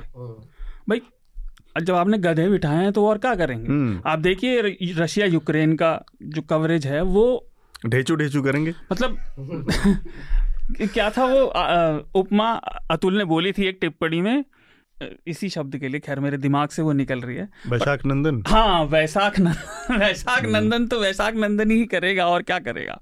लेकिन मैं ये भी कहना चाहता हूँ देखिए जहर फैला जो रहे थे अंदर देश के वो चलेगा। और इन्होंने याद करिए विदेश की रिपोर्टिंग में भी पहले भी ऐसा किया नेपाल को नेपाल को है ना? लेकिन तब नेपाल या पाकिस्तान के बारे में था। आज रशिया है। रशिया हमारा मित्र देश है सबसे बड़ा मित्र देश है। हम डिफेंस के लिए उस पर निर्भर है। सत्तर परसेंट वेपन है ना? तो मैटर करता है। अच्छा दूसरी बात ये सरकार इतनी भी नहीं चेती है। ये जो आप देख रहे हैं ये उत्तर प्रदेश के चुनाव परिणामों के विभिन्न निष्कर्ष हैं। आप नेताओं का बिहेवियर देख रहे हैं अलग अलग भाजपा राज्यों में क्योंकि उन्हें पता है वो बिक रहा है। उत्तर प्रदेश की जीत बड़ी जीत है। लेकिन जो भाजपा के अंदर विमर्श चल रहा है क्योंकि जहाँ तक मुझे याद है करीब पिछहत्तर सीट ऐसी थी जहाँ ये बाल बाल जीते। हारते हारते जीत गए या हार सकते थे। तो उनका जो इंटरनल असेसमेंट है वो ये देख रहे हैं कि हमें ये वोट नहीं मिला। पूरा अस्सी बीस का जो वो भाषणों में कह रहे थे, वो ध्रुवीकरण नहीं हुआ। और अभी अभी एक शायद कोई पर्चा जारी हुआ है, उसमें उन्होंने पूछा है कि ये ऐसा हुआ क्यों? तो उनको जो रिपोर्ट मिला कि कई ओबीसी, गैर यादव ओबीसी ने हमें वोट नहीं किया। तो ये ध्रुवीकरण पे वो और आक्रामक हो रहे हैं। और जो बुलडोज़र वाली घटना है जगह जगह जो बुलडोज़र चल रहे हैं, वो कैसे चल रहे हैं? मतलब ये एक्स्ट्रा जुडिशियल है ना? आप किसी को अपने आप नहीं दे सकते। इनफैक्ट कल ही कुछ था सोशल मीडिया पे कि प्रशासन ने कुछ बुलडोजर चलाया और भाजपा की शायद बलिया की विधायक कह रही थी कि हम तहसील जला देंगे आप हमारे यहाँ बुलडोजर चलाएँगे। थोड़ा सा विषयांतर हो गया हम लोग गाइडलाइंस पे बात करें मीडिया तो की जो गाइडलाइन गाइडलाइन पे मेरा ये कहना था कि आप ये देखिए गाइडलाइन तो इन्होंने दी है पर उसका रीज़न ये है कि ये कंट्रोल करना चाहते हैं नैरेटिव को। मज़े की बात यह है किसी समाचार चैनल पर इसका ज़रा सा भी डिस्कशन नहीं हुआ। इन सारे चैनलों में ना ही अपने बारे में ना ही सूचना और प्रसारण मंत्रालय के द्वारा दी गई गाइडलाइन के बारे में। तो एक मेरे मेरी भी एक छोटी सी टिप्पणी है इस पर। अगर आपको पता होगा कि वॉर शुरू हुआ 24 फरवरी को। हाँ। 24 फरवरी के पहले आपको पता होगा कि एडवाइजरीज दिए गए थे बच्चों को निकालने के लिए। बाईस हज़ार पाँच सौ लोग फंसे हुए थे। और वहाँ से Indians. इंडिया से। इंडियन स्टूडेंट्स और रेसिडेंट्स भी। तो पंद्रह तारीख से जो एडवाइजरी दी गई वो चौबीस तारीख को वॉर शुरू हुआ। और उसके बाद आपको तो पता ही है काफ़ी मारियोपोल पे हुआ ये हुआ कीव पे अटैक हुआ एक्सेट्रा तो उस दौरान में अगर आपको जितना भी रशिया और इंडिया का कवरेज में पूरा देख रहा था तो एक तो कॉन्सेंट्रेटेड था कि ऑपरेशन गंगा पे ये हमारे बच्चे कैसे निकाल के लेके आएँगे। और जब निकाल के लेकर आ रहे हैं तो आपको पता है कि मिनिस्टर्स कैसे जाकर वहाँ पर ढिंडोरा पीट रहे थे और मोदी जिंदाबाद मोदी जिंदाबाद करके वापस आ गए। अब सबको बाहर तो निकाल दिया, पर उसके बाद बचा क्या है? कुछ नहीं बचा है। उसके बाद उनको एक तो पता नहीं है कि रशिया अटैक क्यों कर रहा है। उनकी एक तो इतनी अंडरस्टैंडिंग नहीं है कि वो समझा पाए कि जियोपॉलिटिकली हम कहाँ पर प्लेस्ड है। लाइक इंडिया एब्सटेन क्यों कर रहा है? यूनाइटेड नेशंस में जो सिक्योरिटी काउंसिल में नॉन परमानेंट मेंबर है, हमने तीन वोट हुए, उसमें एब्सटेन क्यों किया? यूनाइटेड नेशंस जनरल असेंबली में हमने एब्सटेन क्यों किया? और हमारे साथ एब्सटेन करने वाला और कौन था? चाइना और Saudi Arabia. Sir United Arab Emirates right तो हम चाइना और यूनाइटेड अरब एमिरेट्स के साथ और रशिया के साथ क्यों खड़े हैं? इस पर आपको एक भी चर्चा नहीं मिलेगी। इस पर कोई पर्सपेक्टिव देगा ही नहीं आपको। तो क्योंकि एग्जैक्टली exactly, क्योंकि उसके लिए आपको यूएन चार्टर पढ़ना पड़ेगा उसके लिए आपको उसकी समझ होनी पड़ेगी उसके लिए आपको स्पीचेस पढ़ने पड़ेगी कि इंडियन रिप्रेजेंटेटिव ने क्या कहा था वो इतना मसालेदार है नहीं। इंस्टेड वो टीवी पे क्या दिखा रहे एक कोई तो भी एंकर को वहाँ पर भेज दिया जो ब्रेक डांस कर रही है और अनाउंस करते करते वो तो आपने न्यूज़ और टिप्पणी में दोनों जगह देखा ही होगा। हम्म। तो मेरा कहने का मतलब ये है कि अगर ब्रेक डांस बारात डांस ज़्यादा है। वो ऐसे ऐसे, ऐसे लेकिन मेरा जस्ट एक कहने का मतलब ये था कि आप रशिया यूक्रेन के बारे में श्योर कवरेज कीजिए लेकिन कुछ तथ्य तो बताइए। हम्म। कुछ लोगों को बताइए तो कि भैया हो क्या रहा है वहाँ पे? और हमारा क्या स्टैंड है और हमको क्या समझना चाहिए? बहुत सिंपल सी चीज़ है। आप किसी भी इन टीवी चैनलों पर आप किसी एक आदमी को एक सिंपल सा टास्क दे के बिठा दीजिए कि सुबह से शाम तक आप ये चैनल देखते रहिए हम्म। एक चैनल हिंदी का जो भी लोग कवर कर रहे हैं और उससे केवल तीन इन्फॉर्मेशन मांगिए कि पूरे दिन देखना है आपको और शाम को ये बताना है कि इस लड़ाई में यूक्रेन और रूस की इस लड़ाई में कितनी रसियन कैजुअलिटी अब तक हुई हैं कितनी यूक्रेनियन कैजुअलिटीज़ हुई हैं कितनी सिविलियन कैजुअलिटीज़ हुई हैं कितने दिन लड़ाई चल चुकी है ये बेसिक जो हम्म। है ना day by day to day update होते हैं एक भी चैनल पूरा दिन देख के आप ये नहीं बता पाएँगे। लफाजी विश्व युद्ध वर्ल्ड वॉर परमाणु बम अणु बम एटमी अटैक ये सब मिल जाएगा आपको। तो एक तो ये त्रासदी दूसरा हिस्सा ये जो रेगुलेशन आया इस पर हमें क्योंकि न्यूज़ लॉन्ड्री में हम आ, मीडिया के नज़रिए से आ, हमारा वो है बातचीत ज़्यादा करेंगे। सरकारों का हमेशा से एक रवैया रहा है ये रेगुलेशन भी है इसको भी आप उस नज़र से देखें तो चित्रांशु ने उसका इशारा किया कि भाई एक, एक कंट्रोल करने की बात होती हो सकती है हम्म। ये हो लेकिन मीडिया ने आज जिस जगह पर खड़े हैं एक सैद्धांतिक तौर पर मेरे ख्याल से इस बीच बात पे सबके बीच में आम सहमति होगी पत्रकारों में कम से कम या जो लोग भी इस तरह के एक एक लिबरल डेमोक्रेसी के पक्षधर हैं कि मीडिया के ऊपर सरकारों का कोई नियंत्रण नहीं होना। चाहिए मीडिया का अपने कंटेंट पर अपने उस पर एक सेल्फ रेगुलेशन हो। सेल्फ रेगुलेशन को लेकर तो कोई कंट्रोल से लेकिन जिस तरह का मीडिया आज खड़ा हो गया है जिस तरह के बंटवारे हैं मीडिया के अंदर और जिस तरह से मीडिया अपने ही लोगों के खिलाफ मतलब एक तरह से नागरिकों के जो अधिकार हैं उसके खिलाफ जाकर रिपोर्टिंग कर रहा है सत्ता के साथ सुर में सुर मिलाकर ऐसे में बचता क्या है? अब जब कभी जो सेल्फ रेगुलेशन की संस्थाएँ एनबीएसए की बात कर लीजिए आप और ये वो हमने ऐसे अनगिनत बहुत सारे मौके आए जब टेलीविज़न के खिलाफ उन्होंने कोई आदेश जारी किया वो चैनल अलग हो जाते हैं बॉडीज़ हम्म। अलग हो जाती हैं उनसे उनको उनको मानने से। यही बात प्रिंट के लिए लागू होती है PTI PCI press council of India एक टूथलेस ऑर्गेनाइजेशन है उसका कोई इस तरह की दखल नहीं है कि वो किसी को कोई कहीं जिम्मेदार ठहरा सके या अकाउंटेबल बना सके अपनी कॉन्टेंट पर तब आप कैसे सरकारों को इसमें घुसने से रोक, रोकेंगे? ये बड़ी एक चिंता है और एक बड़ी आदर्श, कोई आदर्शवादी स्थिति यहाँ पे नहीं है कि सारे मीडिया के लोग आपस में बैठ जाएँगे। एक तो ऐसे लोगों को बिठाना मतलब चाँद, तारे तोड़ने का काम है कि ये लोग बैठ नहीं सकते। फिर कैसे इस समस्या से निपटेंगे? क्योंकि सरकारें तो दखल देंगी और उनकी इच्छा भी होती है। लेकिन ये मौका कौन दे रहा है? इसको भी समझने की आज ज़रूरत है। मुझे लगता है एक, आई थिंक इस पर हमको थोड़ा सा रेवेन्यू पे बात करनी चाहिए कि मीडिया का बिज़नेस कैसे चलता है बिकॉज़ वो पूरा टाइड इन है। और ऑब्वियसली हम तो सब्सक्रिप्शन बेस्ड मीडिया और पब्लिक जर्नलिज्म में बिलीव करते हैं पब्लिक इंटरेस्ट जर्नलिज्म में। लेकिन इसका एक बहुत इंपॉर्टेंट एक एस्पेक्ट है जो लोग बात नहीं करते, वो है डिसेंट्रलाइजेशन का। क्योंकि अगर आप देखेंगे, आपने जो एनएल सेना प्रोजेक्ट जो बताया मध्य प्रदेश का एक वाक्य हुआ जहाँ पर बुलडोज़र चल रहे हैं और उसके काफ़ी एंगल्स हैं, काफ़ी उसको आपको डेप्थ में जाके लोकल एरियाज़ में जाकर रिपोर्टिंग करना पड़ेगा। तो अगर आप एक नेशनल चैनल को, कोई भी ये जो चैनल को एडवाइजरी दी गई है रेगुलेशन की जो बात करते हैं तो ये चैनल्स अभी एफर्ट डाल ही नहीं रहे इस पर क्योंकि उनको एक तो खर्चा नहीं करना है और ऊपर से टीवी डिबेट करके या ऐसे नॉनसेंस करके चीप में हटा के एड दिखा के पैसा कमाना है। तो ये बिज़नेस मॉडल है। हमारे यहाँ पे, और जैसे यूएस में और अगर आप यूरोपियन कंट्रीज़ में देखेंगे तो वहाँ पर लोकल जर्नलिज्म को बहुत बड़ा दर्जा दिया जाता है। अभी थोड़ा कम हो रहा है, लेकिन local news channels TV news channels local newspapers उनको इंसेंटिव्स दिए जाते हैं, उनको, उनका एक अपना इम्पोर्टेंस होता है।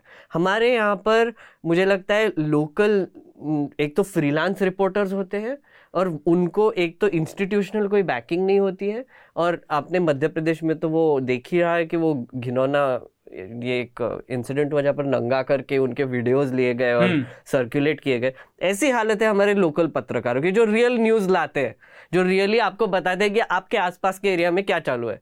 और उनको एक तो फिनेंशियल सपोर्ट नहीं है और उनको एक तो इंस्टीट्यूशनल सपोर्ट नहीं है। तो अगर हम रेगुलेशन की बात करेंगे और आप जैसे कह रहे हो कि सरकार आ, मतलब अभी अभी घुसती हुई दिख रही है तो मुझे लगता है कि सरकार ने एक तरीके से इंसेंटिव्स भी क्रिएट करने चाहिए जिससे लोकल जर्नलिज्म थोड़ा और स्ट्रेंदन हो। रैदर देन ये नेशनल कंपनीज़ को ऐड दे दे कि दिल्ली गवर्नमेंट ऐड दे रही है यूपी गवर्नमेंट भी उन्हीं को ऐड दे रही है। आप अगर स्प्रेड करके अगर लोकल जर्नलिस्ट को और न्यूज़पेपर्स को भी थोड़ा सा सपोर्ट करेंगे एड्स देंगे मे बी आई मीन हम ऐड तो प्रमोट करते नहीं, लेकिन अगर आप थोड़ा सा कर पाएँगे तो फिर उससे एक थोड़ा फ़र्क पड़ेगा मुझे लगता है। हम्म, ये अतुल आपका जो सवाल था सेल्फ रेगुलेशन पे आई थिंक ये जो अभी आईटी रूल्स आए हैं उसमें हाँ, तो मैंडेट हो गया कि जो ग्रीवांस रिड्रेसल है वो मतलब दो या तीन लेवल पे होना चाहिए। ऑर्गेनाइजेशन लेवल पे आपका ग्रीवांस ऑफिसर है उसके ऊपर सेल्फ रेगुलेटरी बॉडी है। तो जैसे न्यूज़ लॉन्ड्री डिजी पब का फाउंडिंग मेंबर है। तो इनफैक्ट आई थिंक दो या तीन दिन पहले मिनिस्ट्री ऑफ़ आई ने अप्रूवल दे दिया है कि Digipub can be self regulatory body so I think जैसे अगर आप देखेंगे कि क्यों सेल्फ रेगुलेटरी बॉडी फेल करती है जैसा कि आप हम्म। बता रहे थे अब एनबीएफ की कुछ गाइडलाइन होंगी या अर्नब कुछ करना चाहते हैं तो वो निकल जाएँगे। तो आई थिंक ये एक तो हमने ये स्टैब्लिश कर लिया है कि जो रेगुलेशन या जो कंटेंट में रेगुलेशन है वो सरकार से नहीं विद इन मीडिया या with in self regulatory body से आना चाहिए। बट अब इसमें हम ये देख रहे हैं कि जो सेल्फ रेगुलेटरी बॉडीज़ हैं वो ज़्यादातर सफल नहीं हो पाते हैं। अब उसका ये कारण है कि जो मीडिया संस्थान है उनके यही इकोनॉमिक इंसेंटिव में नहीं है कि हम अच्छे से सेल्फ रेगुलेट कर सकें। हम्म। जैसे कि अगर आगे ये डिस्क्लेमर के साथ है कि न्यूज़ लॉन्ड्री डिजी पब का फाउंडिंग मेंबर है। जैसे मान लीजिए डिजी पब है। अब डिजी पब में कैसे संस्थाएँ? डिजी पब में जैसे न्यूज़ लॉन्ड्री है क्विंट है न्यूज़ मिनट है जहाँ पे हम क्योंकि इनमें से अधिकांश लोग ऐसे हैं जो कि सब्सक्रिप्शन या रीडर रेवेन्यू कर रहे हैं बट हमारा जो कॉन्टेंट है या हमारा जो बिज़नेस मॉडल है वो डायरेक्टली लिंक्ड है कि लोगों को कितना ट्रस्ट है हम्म। तो हमारे लिए ये बहुत इंपॉर्टेंट है कि लोगों को कितना ट्रस्ट है अब मान लीजिए अगर ऐसी सेल्फ रेगुलेटरी बॉडी है राइट right? तो अब जो डिजी पब में जो फाउंडिंग मेंबर हैं या जो लोग जो लोग ये इस चीज़ के लिए रिस्पॉन्सिबल हैं कि कंटेंट एक तरह का कंटेंट रेगुलेट हो सके या मॉडरेट हो चुके तो वो डिजी पब के इंटरेस्ट में है तो सेल्फ रेगुलेटरी बॉडीज इसलिए भी फेल हो रही हैं क्योंकि जो मीडिया का जो इकोनॉमिक इंसेंटिव है या जो उनका बिज़नेस गोल है वो इन लाइन में नहीं है जो सेल्फ रेगुलेटरी बॉडीज का है। हम्म। तो इस इस एग्ज़ाम्पल में क्योंकि आपने ये सवाल पूछा तो क्योंकि डिजीपब जो संस्था है उसमें थोड़ा अलाइनमेंट है। क्योंकि अगर मान लीजिए न्यूज़ लॉन्ड्री कल को बकवास दिखाने लगे तो डायरेक्टली ट्रस्ट हमारा जो रीडर्स को हम पे ट्रस्ट है वो इम्पैक्ट करेगा। तो क्योंकि डिजीपब में बाकी ऐसे भी मेंबर है तो वो डिजीपब ऐसा कर सकता है तो न्यूज़ लॉन्ड्री बाहर निकल के क्या ही करेगा। तो ये इंपॉर्टेंट है ये हमें समझना भी ज़रूरी है कि क्यों सेल्फ रेगुलेटरी बॉडीज सफल हो भी नहीं सकते क्योंकि उनके जो इकोनॉमिक इंसेंटिव्स हैं वो उस in line they are not in line with एक एक बहुत इंटरेस्टिंग चीज़ याद आई। आपने एनबीएसए की बात की न्यूज़ ब्रॉडकास्टिंग स्टैंडर्ड्स एसोसिएशन की उन्होंने नाम चेंज करके एनबीडीएसए कर दिया है News Broadcasting and Digital Standards Association क्योंकि अब उनको भी ये दिखाई दे रहा है कि डिजिपब जैसे ऑर्गेनाइजेशन आ रहे हैं जो कि डिजिटल ओनली न्यूज़ का एक फ्रंट बन रहा है जो सेल्फ रेगुलेशन तो कर ही रहा है लेकिन एक ग्रुप भी बन रहा है जो लॉज और रेगुलेशंस को एक तरीके से इन्फ्लुएंस भी कर सकता है। तो इन्होंने क्या किया कि ये जो ट्रेडिशनल टीवी लेगेसी मीडिया है और जो कि जो जो कि चैनल्स है उन्होंने उनका भी डिजिटल प्रेजेंस बहुत ज़्यादा है हमसे ज़्यादा है एक्चुअली exactly. लेकिन उन्होंने चेंज करके अब बोला है कि हम एक्चुअली डिजिटल स्टैंडर्ड अथॉरिटी है। तो चित्रांशु ने जो कहा कि जो वैल्यूज़ जो अलाइन होते हैं जो रेगुलेटरी बॉडी और ऑर्गेनाइजेशंस जो मेंबर्स ऑर्गेनाइजेशन है उन पे तो आपको डिजिपब में ये दिखाई देता है। लेकिन एनबीएसए में आप शुरुआत तो करते हो ब्रॉडकास्टिंग से अब उसमें आप घुसेड़ रहे हो डिजिटल को। तो उसमें तो वो, वो भी तो अलाइन नहीं सुविधा होगा। वो सुविधा का नामकरण है इसलिए क्योंकि ये जितने भी ब्रॉडकास्टर्स हैं इन सब के अपने डिजिटल प्रोडक्ट्स हैं। लेकिन तो मुझे इन्होंने अतुल, उसको की बजाय हम अपना डिजिटल वहाँ पे उनसे एसोसिएट करें और ब्रॉडकास्ट को इससे एसोसिएट करके इसी को एक बॉडी बना दो और एक ही के तहत सब हमारा निपट जाएगा। ये सुविधा का है ये चलेगा नहीं जैसे इनका ब्रॉडकास्ट का सेल्फ रेगुलेशन फेल हुआ है वैसे इनका डिजिटल का भी फेल हुआ मैं वही हाँ, पूछ रहा था अतुल आपको ही पूछ रहा था कि आपके एक्सपीरियंस में मतलब just off the top of your head इतने इतने सालों में क्या आपको एक भी ऐसा वाक्य मिला है जैसे कोई भी रेगुलेटरी बॉडी ने कोई ऐसे एडवाइजरी दी हो एक्सेट्रा और चैनल ने उसको एक सीरियसली लिया हो या फिर कुछ उसने हाँ करेक्शन किया हो? बिल्कुल इक्का दुक्का ऐसे अ, हुए हैं मेरे ख्याल से। इंडिया टीवी ने और आज तक ने एक दो बार माफीनामे रन किए हैं अपने चैनलों पर। लेकिन जैसे जी का वाकया है पता है हमको कि उन्होंने सीधे मना कर दिया और उसके बाद वो अलग हो गए उससे। या अर्नब गोस्वामी का मामला है उन्होंने एक अलग ही बॉडी खड़ी कर ली। तो ये भी है ज़्यादातर लोग सीधे सीधे इनकार कर देते हैं। यही चीज़ अखबारों में है। अखबारों के ऊपर भी कोई कभी भी उस तरह का अंकुश लगाने में पीसीआई फेल रहा। क्योंकि उस तरह की जबकि कॉन्सेप्ट वाइज पीसीआई एक अच्छा पहल था कि अ, उस पर। लेकिन आप भेज दीजिए किसी भी अखबार के खिलाफ कोई एक शिकायत बहुत जेनविन उसके छह महीने तक साल भर तक उसका निस्तारण ही नहीं होता है।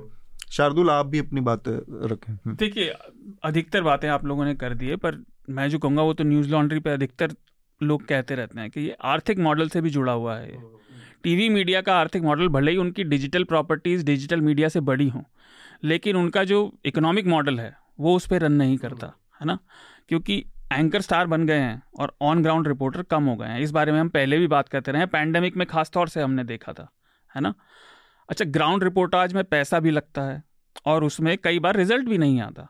तो इसीलिए कम से कम न्यूज़ लॉन्ड्री में तो हमेशा कहते रहते हैं कि जो पिछले विषय से भी जुड़ता है इनफैक्ट ट्विटर वाले से भी कि मीडिया केवल एक बिज़नेस नहीं है ना वो एक जनहित का बिज़नेस है। पब्लिक इंटरेस्ट हाँ।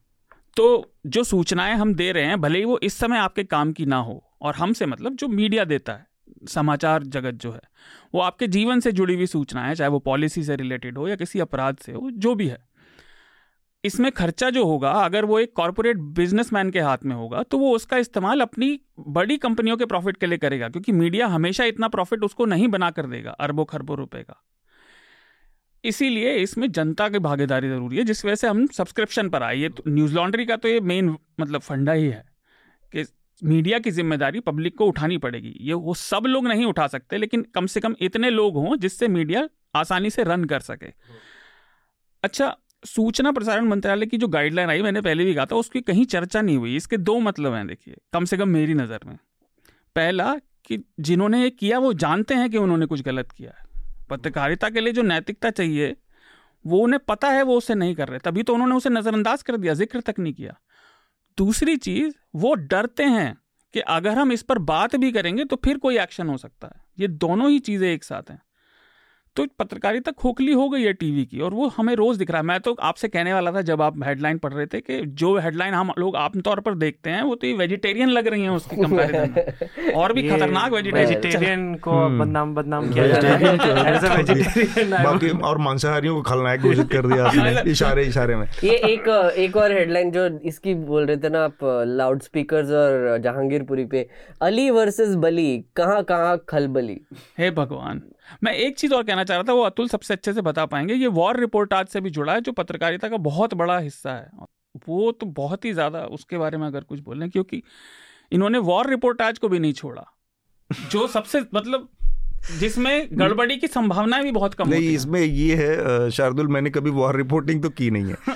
लेकिन ये है कि वॉर रिपोर्टिंग एक अलग तरह की संवेदनशीलता की मांग करता है। भाई बहुत सारी जिंदगियाँ हाँ। दांव पे लगी होती हैं बहुत सारे लोगों के साथ सरों पे खतरा मंडरा रहा होता है। तो ऐसे टाइम पे जाकर अगर जो हमारी रिपब्लिक की वो रिपोर्टर ने किया नाच गाना कूद फाद करेंगे तो वो सारे की सारी उस सेंसिटिविटी को ना तो आप समझ रहे हैं ना तो आप न्यूज़ को समझ पा रहे हैं। भले ही आपको उससे टीआरपी मिल जाए एक तो वो चीज़ है। खैर, उसमें हम नहीं जा सकते। दूसरा, विदेश की जो, विदेशी खबरों की जो कवरेज है ना, उसको लेकर भारत में एक, मैं कहूँगा कि मतलब बहुत खुले आम एक तरह का छोटा छोटा मोटा कहें कि स्कैम चलता है। अब किसी के पास कोई फ़र्स्ट हैंड सोर्स नहीं होता। इक्का दुक्का चैनल होंगे जिसके रिपोर्टर होंगे या बहुत रेयर कोई होगा जिसके पास A P AFP या रॉयटर का सब्सक्रिप्शन होगा। ये सारे के सारे news channel second hand information उठाते हैं। इधर उधर से लिफ्ट कर लेंगे कोई एक लाइन कहीं किसी अखबार में आई उसको लिफ्ट कर लिया और उसके बाद विजुअल के ऊपर ग्राफिक के ऊपर एनिमेशन के ऊपर धू धा ये वो। तो इसीलिए उनका ना पूरा दिन देख डालिए आपको आप खबरों से आप समृद्ध नहीं होंगे आपको सूचना नहीं मिलती है बकवास पूरे दिन चलती रहती है। तो ये विदेशी खबरों को लेकर अच्छा इन खबरों से क्या होता है इन विदेशी खबरों के ज़रिए या वो आपकी इंटरनल जो पॉलिटिक्स है देश के अंदर की जो राजनीति है उसको भी प्रभावित किया जाता है। मान लीजिए पाकिस्तान से जुड़ी कोई खबर है और भारत का मीडिया उसको जिस तरह से चलाता है उससे इस देश के अंदर की राजनीति प्रभावित होती है। क्योंकि वो उसका एक अंडरटोन है। तो ये जो चीज़ या वो श्रीलंका से भी जुड़ी या नेपाल का ज़िक्र आया ही था इस एडवाइजरी में। तो उस चीज़ को उस ज़िम्मेदारी को कोई नहीं समझ पा रहा है न बताने की कोशिश की जाती है कि कैसे हमारा जो मीडिया है वो विदेशी न्यूज़ को लेकर एक किस्म का बैंक्रप्सी का भी शिकार है और एक एक किस्म की धांधली भी कर रहा है अपने श्रोताओं से अपने दर्शकों के साथ। ये कुछ अगर इस पर किसी को और जोड़ना है आप इन लोगों को तो जोड़े नहीं तो फिर हम आखिरी एक, एक बहुत इंटरेस्टिंग मुझे लगता है एक नैरेटिव मेंशन करना ज़रूरी है यहाँ पर रशिया यूक्रेन को लेकर खास तौर के कि ये जो भी वॉर रिपोर्टिंग हो रही है वो पुतिन के फेवर में कर रहे हैं। मतलब हाँ. यूक्रेन पे कोई मतलब ऐसे कोई बोल नहीं रहा है कि अरे नहीं यूक्रेन पे हमला करना बंद करो एक्सेट्रा इवन दो हम यूएन में जाके ये बोल रहे हैं कि भैया वॉर बंद करो और डिप्लोमेसी के तरफ़ आओ हमारे न्यूज़ चैनल्स एक्चुअली उसका ऑपोजिट कर रहे हैं। उनको डिप्लोमेसी नहीं चाहिए उनको बातचीत नहीं चाहिए उनको लगे अरे चलो पुतिन चलो आप घोड़े पे बैठ के मिसाइल लेके निकल लो। ऐसा क्यों कर रहे हैं? वो जैसे अतुल ने कहा वो आर देख रहे हैं। और उसी को रशियन टीवी रशियन टीवी देख रहे हैं उसी को पब्लिश कर रहे हैं। नहीं बट मुझे लगता है इसमें एक और एक थोड़ा सा न्यूआन सिग्नलिंग भी है क्योंकि उनको ये दिखाना है कि Modi ji strong man Putin strong man Modi ji sorry Putin war कर रहे हम भी वॉर कर सकते हैं। तो वो एक स्ट्रॉन्ग मैन इमेज जो है ना जो हम्म। इतना ऑब्सेशन है मोदी का वो कहीं ना कहीं उनको घुसेड़ना है और पुतिन में उनको एक मिरर दिखाई देता है। इसीलिए गाइडलाइन भी आई है लगता है कुछ लोगों को इनसिक्योरिटी एग्जैक्टली इनसिक्योरिटी मेरा वही मैं वही पे आ रहा था कि मुझे लगता है ये गाइडलाइन इसलिए भी आ सकती है क्योंकि थोड़ा ज़्यादा कंपैरिजन हो रहा है भैया। वो एक्चुअली वॉर कर रहा है। हम नहीं कर सकते। हम पाकिस्तान के खिलाफ चाइना और किसी के खिलाफ वॉर नहीं कर सकते प्लीज़ बंद करो ये। मतलब पुतिन से कंपैरिजन किसी और लीडर का नहीं हो सकता। Like he was a spy मतलब वो एक स्पाई थे पश्चिमी जर्मनी में। अरे हमारे अजीत दोवल में है ऐसे आप कम करके मत आकिए जेम्स बॉन्ड है हमारे। Anyway, तो आ, हम अपने आखिरी विषय की तरफ़ बढ़ते हैं। आप लेटर पढ़ ले हाँ पहले हम बल्कि लेटर ही पढ़ लेते हैं। हाँ, एक हाँ. एक लेटर आया हुआ है। अनोनिमस ने हमारे, करीब स्थायी एक न्यूज़ लॉन्ड्री के सब्सक्राइबर हैं। नाम आज तक नहीं जान पाए, हम तो अनोनिमस के ही नाम से इनको जानते हैं। इनका लेटर कुछ समय से न्यूज़ लॉन्ड्री का सब्सक्राइबर हूँ और टीवी पर पेश की जाने वाली न्यूज़ से काफ़ी पहले ही पल्ला झाड़ दिया था। ग्राउंड रिपोर्टिंग वहाँ से नदारत हो चुकी है। हर तरफ़ एंकर ही एंकर हो गए कुछ चीखते चिल्लाते, कुछ गंभीरता का ऐसा लेप लगाए रहते हैं। शायद निजी ज़िंदगी में भी ना मुस्कराते हों। ये किसके लिए है?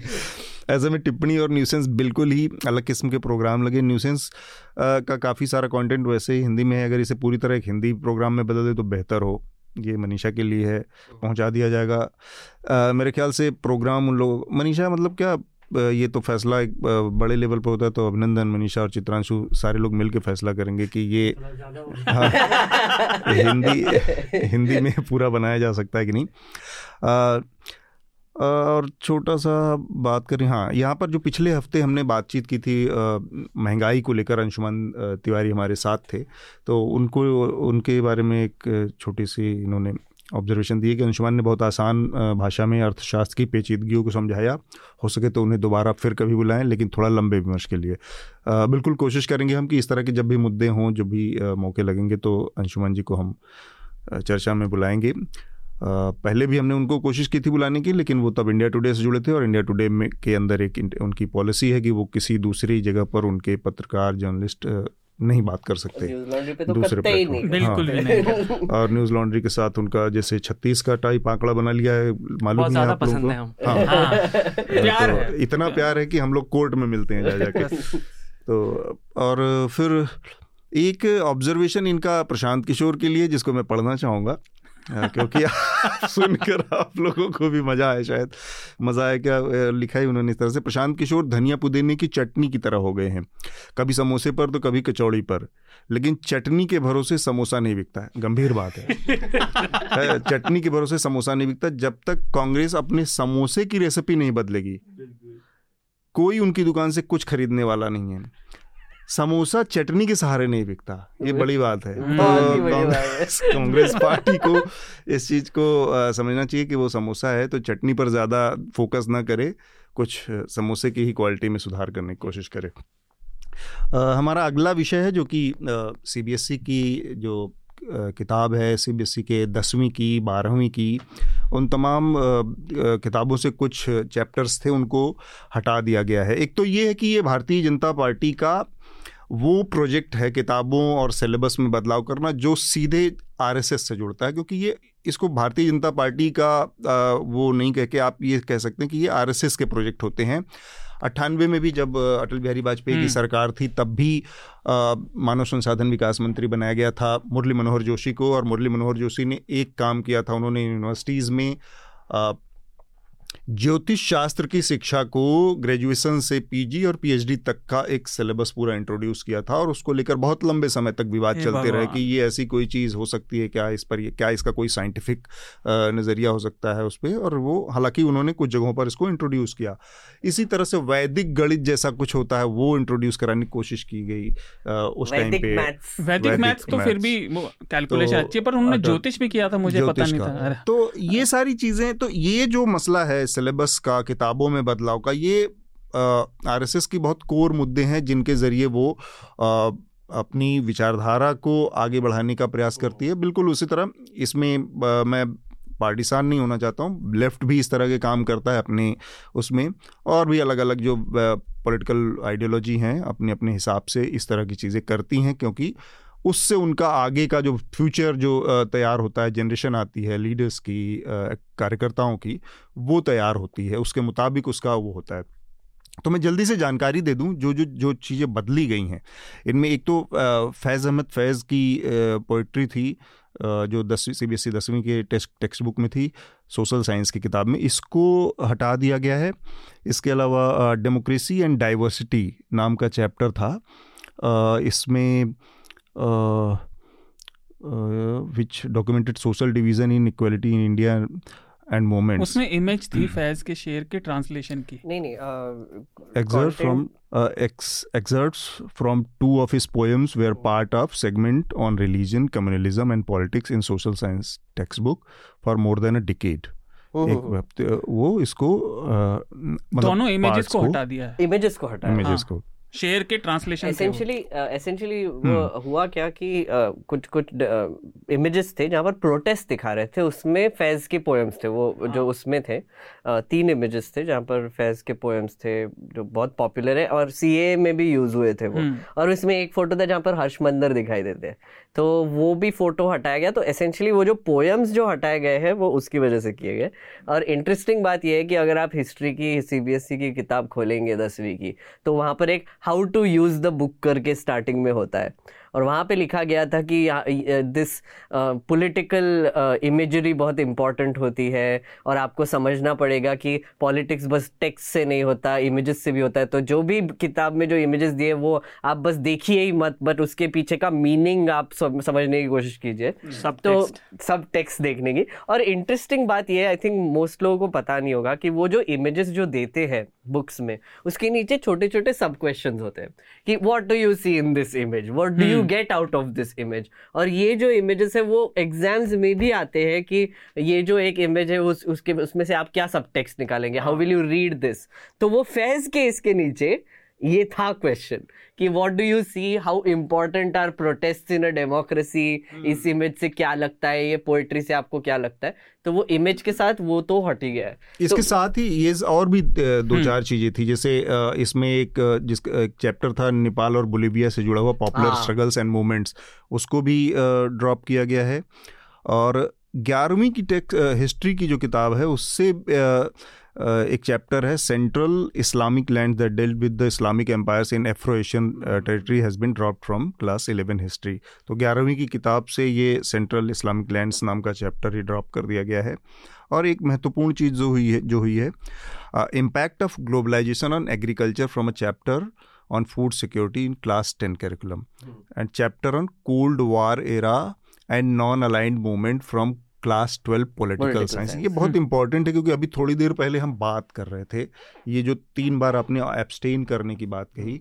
तो इसमें भारत का जो सबसे बड़ा जो लॉजिक है वो ये है कि हमेशा से भारत का एक नॉन अलाइंड वो रहा है। पूरे कोल्ड वॉर के टाइम पे उसने किसी एक गुट का साथ देने के बजाय अमेरिकन या रशियन गुट के बजाय एक इंडिपेंडेंट अप्रोच रखा। और आज भी जो बचाव का तर्क है ये है अब इरेलीवेंट हो गया क्योंकि कोल्ड वॉर का वो टाइम नहीं रहा ना उस तरह के बाइपोलर अलग अलग पोल्स बचे दुनिया में। फिर भी अगर इस तरह की स्थिति आती है तो हमारे बचाव का एक तरीका ये हमेशा रहता है कि हम किसी पक्ष में नहीं खड़े हैं और रसिया और यूक्रेन के युद्ध में जिस तरह की स्थिति यूएन में आ रही है बार बार वो एक बड़ा स्ट्रांग पॉइंट है हमारा कि हम अपने हित के को देख के तय करेंगे कि हमें कहाँ खड़ा होना है। उस दौर में आप इस चैप्टर को जो हटा रहे हैं cold war era and non non aligned movement इसको अगर आप बच्चों को नहीं पढ़ा रहे हैं तो ये एक किस्म की हिपोक्रेसी इस पूरे टाइम के टाइम है और एक आयरनी भी है तो इस पूरे मसले पर जैसा मैंने बताया कि आरएसएस का भी मसला एक हाँ, तो हाँ, अगर हम। अपने हमारे जो टीवी एंकर्स हैं उनके सुने तो अब तो ज़रूरत ही नहीं है मैम नॉन अलाइन मूवमेंट की अब तो सब मोदी जी की ऐसे हाँ। ही सुन रहे हैं हम्म। मोदी जी ऐसे ही पीस ब्रो ब्रेक कर रहे हैं तो पहले मैं आपका सवाल का जवाब देने के पहले एक जैसे आपने बोला कि eventually RSS is a cultural project तो उनका जो मेन कोर है वो तो यही है और इसमें आप देखिएगा जैसे उनकी जो किताब है अक्षय मुकुल की हम्म। जिसमें वो गीता प्रेस गीता में जो प्रेस। किताब है तो उस हाँ। किताब में पूरा ये बताया गया है कि क्या किस तरह का इन्फ्लुएंस गीता प्रेस ने किया तो अगर आप देखें पिछले एटलीस्ट पिछले दस साल में अगर आप ऑनलाइन या अगर आप सोशल मीडिया हैं तो आप और अगर आप एक तरह का कंटेंट कंज्यूम कर रहे हैं या आप किसी भी पार्टी के या आप आम आदमी हम्म। पार्टी के या बीजेपी के समर्थक हो तो पार्टीज़ जिस तरह का कंटेंट पुश करते हैं वो उससे एक तरह की ऑल्टरनेट रियलिटी आपको डाल देते हैं। जैसे अगर मान लीजिए मैं आम आदमी पार्टी का समर्थक हूँ तो वो मुझे पूरा दिन, जैसे अगर आप यूट्यूब मुझे पता नहीं कि यूट्यूब के एल्गोरिदम ने क्या फिगर आउट किया, जब इलेक्शन चल रहे थे तो उसमें जो नायक का थीम सॉन्ग था, उस थीम सॉन्ग में अरविंद केजरीवाल के चलते हुए शॉर्ट्स थे। कि बेसिकली दिखाने के लिए कि अरविंद केजरीवाल कैसे डिसीज़न मेकर हैं और सारे ब्यूरोक्रेट्स उनके पीछे लार्जर देन लाइफ तो डिपेंडिंग ऑन आप किस पार्टी के समर्थक वो ऑल्टरनेट रियलिटी बना देंगे। जैसे बीजेपी आईटी सेल वाले ये करते हैं कि नेहरू अयाश थे या सिगरेट पीते थे या so on and so forth तो ये आपने ऑनलाइन एक तरह से कर दिया है कि एनीवे डिपेंडिंग कि जो रियलिटी है उससे परे हम आपको एक ऑल्टरनेट रियलिटी की तरफ़ ले चलेंगे। तो वो ऑनलाइन हो चुका है। अब ये जो छोटी छोटी चीज़ें हैं अगर आप सिलेबस चेंज करने की बात करें आप देखिए इसमें जो दो तीन चीज़ें इन्होंने चेंज की हैं जैसे कि एक अगर जो इमेज है उसमें आई थिंक एक इमेज थी जहाँ कुर्सी है और कुर्सी के ऊपर जो जो अलग अलग धर्म है उनके सिम्बल्स या लोगो हैं। तो वो काफ़ी इंपॉर्टेंट इमेजरी है हम्म। कि दिखाने के लिए कि कैसे आपको सत्ता तक पहुँचने के लिए धर्म का इस्तेमाल करना पड़ता है। और जो फैज़ की पोइट्री है जहाँ तक मैंने पढ़ा है क्योंकि ट्रांसलेशन में मैंने हम्म, हम्म। अंग्रेज़ी अखबार में पढ़ा वो पार्टीशन की बात करते हैं। तो एक तो ये है कि जो उस तरह की जो हिस्ट्री है और जो इन्होंने बाकी के जो भी चीज़ें हटाई हैं जैसे कि बोलिविया के जो पीपल्स मूवमेंट है नेपाल के तो आप लोग जान चाहते ही नहीं हो कि लोग मूवमेंट्स के बारे में पढ़ें। जाने। तो लोग पढ़ेंगे ही नहीं तो वो एक अलग तरह की ऑल्टरनेट रियलिटी है कि आप वो हिस्ट्री पढ़ोगे कि हमारी हिस्ट्री यही है कि कुछ इस्लामिक शासक थे जिन्होंने आया जो आए हमें अटैक किया उन्होंने हमारी संपत्ति लूटी और किस तरह से आप जो है भाजपा की सरकार है। तो ये बेसिकली ये जो प्रोजेक्ट है ए, एक ये आरएसएस का जो कल्चर प्रोजेक्ट है उसका काफ़ी इंपॉर्टेंट पार्ट है। आ, और दूसरा कि ये जो ऑनलाइन में ये लोग जो एक तरह से सफल हो चुके हैं कि हम एक ऑल्टरनेट रियलिटी बना देंगे उसका ये एक्सटेंशन है बेसिकली कि जो बच्चे बड़े हो रहे हैं right. जो स्कूल्स में हैं जो कि काफ़ी एक जो कि काफ़ी इंप्रेशनेबल एज होती है। आप उनको भी कैसे एक अपना आपका जो इंटरप्रिटेशन है वर्ल्ड हिस्ट्री का हाँ. या पॉलिटिक्स का या डिप्लोमेसी का उस, उस उसी पे कन्विंस कर सके ये तो... मुझे ना एक घटना भी याद आ रही है जैसे ये इस तरह की चीज़ से पाकिस्तान में बहुत पहले हुई है। और हम्म। मुझे एक डॉक्यूमेंट्री याद आ रही है वहाँ के जो सिलेबस में कैसे क्योंकि इतनी मिक्स जिसका जिसका साझा कल्चरल रिलेशन रहा हो भारत पाकिस्तान का तो वहाँ पर एक एक तो स्कूल में बच्चों को जो पढ़ाया जाता है वो तो खैर एक दूसरा ही हिस्सा है मेरे एक पाकिस्तानी दोस्त ने बताया कि नॉर्मली एक विलेन के तौर पर दिखाया जाता है हिंदुओं को वो एक दूसरी चीज़ है लेकिन मैं मेरे ख्याल से नेशनल जियोग्राफी और या डिस्कवरी पर वो डॉक्यूमेंट्री देखी थी वो मोहनजोदड़ो और हड़प्पा के पूरी सिविलाइजेशन की जो लेयर्स हैं क्योंकि वहाँ पर वो हम्म। ज़मीन के नीचे ना तो अलग अलग लेयर्स हैं तो वो बेसिकली हम्म। उन लेयर्स को आ, क्योंकि उस समय इस जिस समय के वो कल्चर उस समय तक रिलीजन अपने इस रूप में इवॉल्व नहीं हुआ था हाँ। तो नॉर्मली माना जाता था कि वो प्रकृति के पूजक थे वो नेच, नेचर को अपना वो करते थे उस समय फिर अलग अलग लेयर्स हैं। दूसरी लेयर आती है जिसको हिंदू एरा कहते हैं जो कि हिंदुओं के टाइम में वो डेवलप हुई हैं चीज़ें और उसके ऊपर तो वो उन सारी चीज़ों को पाकिस्तानी एरा या इस तरह के मतलब ऐसी एक टर्मिनोलॉजी देते हैं जिससे पता नहीं चल पाता कि एक्चुअल वो है क्या किस टाइम पे डेवलप हुआ और कौन लोग थे। हम्म। क्योंकि उनको बताना नहीं है कि भाई कोई इनकी इसकी रूट इस कॉमन लैंड से जुड़ी है जो कि हिंदुस्तान हुआ करता था हम्म। पहले कॉमन पाकिस्तान तो सत्तर साल पुराना फिनोमिना है उससे पहले का जो कॉमन वो था उसका क्या योगदान है या उससे जुड़े लोग यहाँ पर थे? तो उन लेयर्स को लेकर ये चीज़ अब जैसे ये आप मूवमेंट्स के बारे में अपने बच्चों को नहीं बता रहे हैं नाना लैंड मूवमेंट क्या है बोलिवियन मूवमेंट पब्लिक मूवमेंट क्या था नेपाल का क्या था? इन सारी चीज़ों को धीरे धीरे धीरे धीरे आप पूरी पीढ़ी को कट ऑफ़ करते जाएँगे धीरे धीरे। और हर आदमी आगे जाके यूनिवर्सिटी के लेवल पर हिस्ट्री नहीं पढ़ेगा। हर आदमी हर बच्चा बेसिक लेवल की जो चीज़ें होती हैं वो यहाँ पर हर आदमी को बराबर दे दी जाती है कि उसको बेसिक समझ बन जाए। इसके बाद आदमी अपने स्पेशलाइज उसमें चला जाता है। तो वो लोग फिर कभी नहीं जान पाते।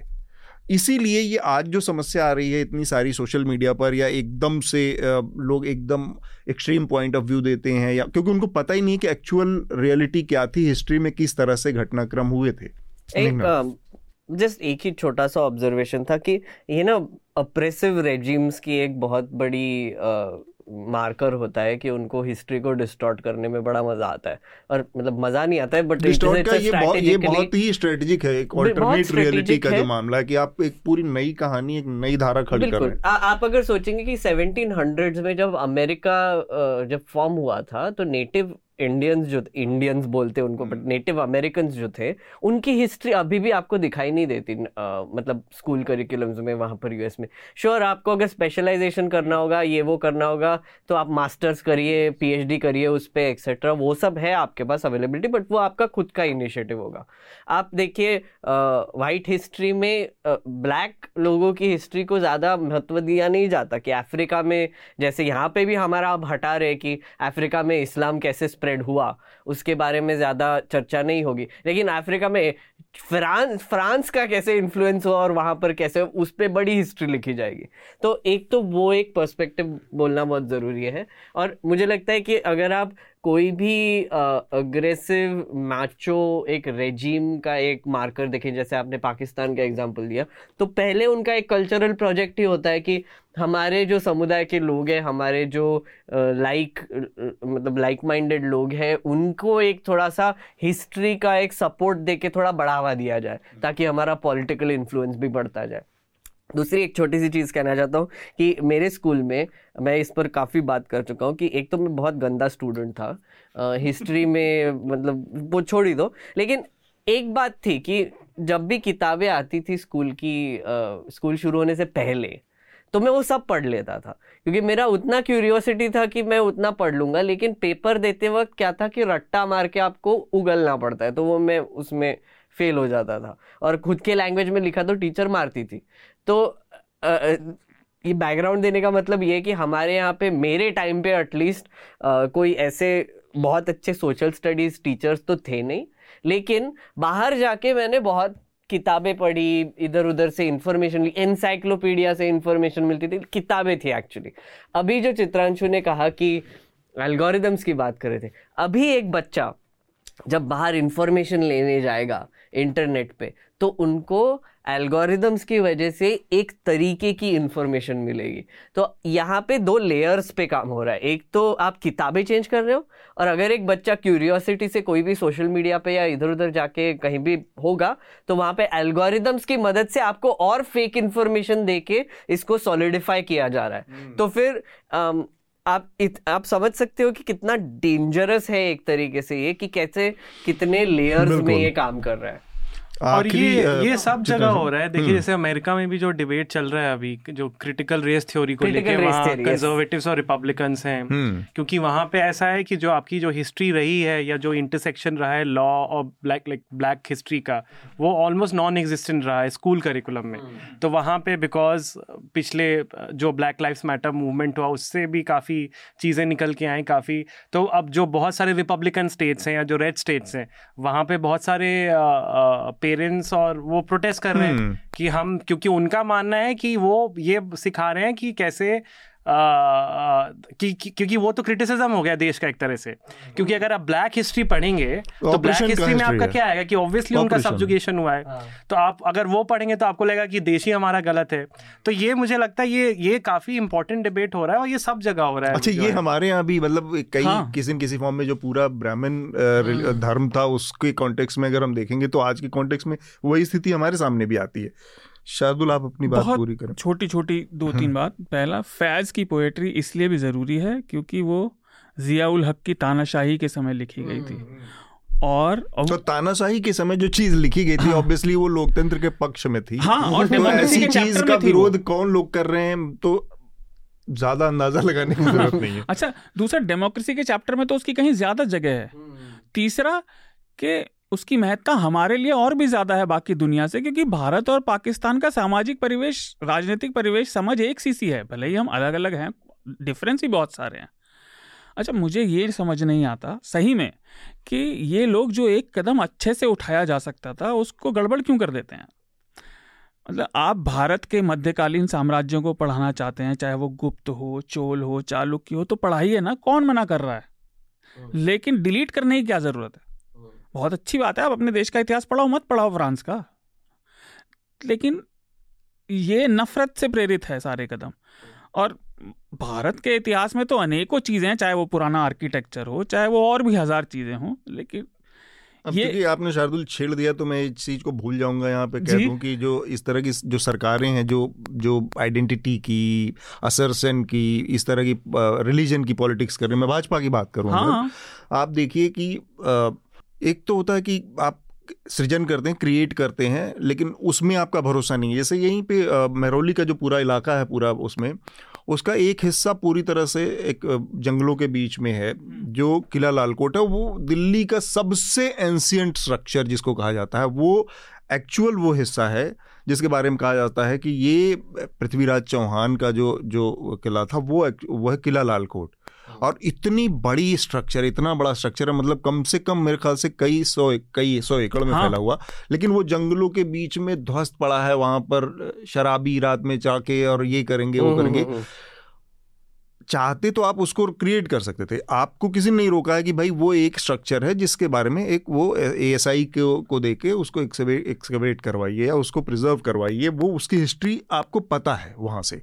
लेकिन वो नहीं करना है। आपको तोड़ना है कुतुब मीनार क्योंकि वो तोड़ के आप उसको इसके बराबर लाके खड़ा करना चाह रहे हैं। ये नहीं कि इसको कहीं और पहुंचाएँ। हाँ तो किसी एक लाइन से लंबी लाइन खींचने में जैसे अतुल ने कहा सृजन में मेहनत लगती है ना ये नफरत से प्रेरित राजनीति है।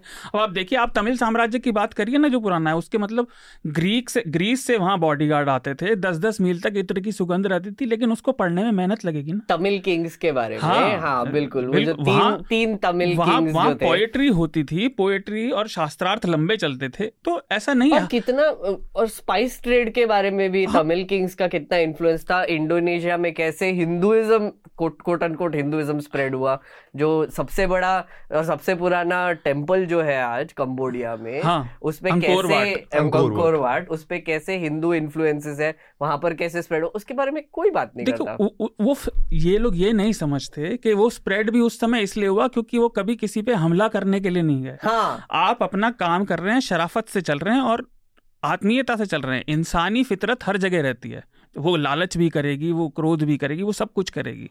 लेकिन आप समाज को तो चलाएँ। अच्छा एक चीज़ और। कोल्ड वॉर की अतुल ने बात की थी। कोल्ड वॉर, मैं तो नहीं मानता अब खत्म हो गई थी। मुझे तो लगता है वो तीन साल के विराम पे हियाटस पे चली गई थी, फिर शुरू हो गई। देखिए, नेटो और रशिया का फिर शुरू हो गया, पर कोई नहीं। नॉन अलाइंड का विरोध ये नेहरू की वजह से कर रहे हैं, और किसी वजह से नहीं। हमारी जो अप्रोच अभी भी यूएन में है, वो ले देकर नॉन अलाइंड ही है। लेकिन क्योंकि वो नेहरू जी का उस पर ठप्पा है उन्होंने उसको बड़ा किया था। छोड़ना है। हाँ और दूसरा एक इमेज सफदर हाशमी और वो हर्ष मंदर के एनजीओ से थी। हम्म, वही मैं बोल रहा हूँ हाँ। तो NGO वो भी कारण हो उसको सकता है। हटाने की हाँ। वजह बन गई। हालाँकि ये इसमें जो कोल्ड वॉर की बात आपने कही वो अ, ऐसा नहीं है क्योंकि कोल्ड वॉर के टाइम में रसिया वास्तव में पावर हुआ करता था। आज की तारीख में रसिया की वर्ल्ड उस पे फोरम पे उस तरह की हैसियत नहीं है। तो वो इसलिए कोल्ड वॉर की वो सिचुएशन नहीं बनती है कि रसिया आज की तारीख में उस तरह की डील नहीं कर सकता जैसे सोवियत यूनियन अलग था यूनियन यूएसएसआर था, जब था तब अलग था। अब चीन है। अब उनके बॉर्डर मिले mean, हैं हाँ, वो हो 92 सकता में जब सोवियत यूनियन खत्म हो गया आई थिंक उसी टाइम पे आई वुड से कि कोल्ड वॉर भी खत्म हो गया हाँ। था तो काफ़ी मेरे ख्याल से बातचीत हुई है तो हम रिकमेंडेशन की प्रक्रिया शुरू करते हैं। मैं चाहूँगा सबसे पहले चित्रांशु आप अपना रिकमेंडेशन हमारे श्रोताओं को दीजिए। ठीक है तो मेरे पास बहुत सारे रिकमेंडेशन है तो मैं थोड़ा पिक एंड चूज़ कर लेता हूँ। सबसे पहले तो क्योंकि फैज़ की बात हो रही थी जो तो उनका जो नज्म है हम हम देखेंगे, वो देखेंगे। वो जाके हमारे श्रोता सुने। वो भी वो वर्जन नहीं जो कोक स्टूडियो का है क्योंकि वहाँ पे भी वही उन्होंने सेंसर कर दिया था। उसमें जो एक लाइन है कि सब सब ताज उछाले जाएँगे वो लाइन उन्होंने कोक उछाले जाएँगे सब ताज तो वो आप यूट्यूब पे गूगल करिए या पढ़िए पर कोक स्टूडियो वाला वर्जन मत पढ़िए।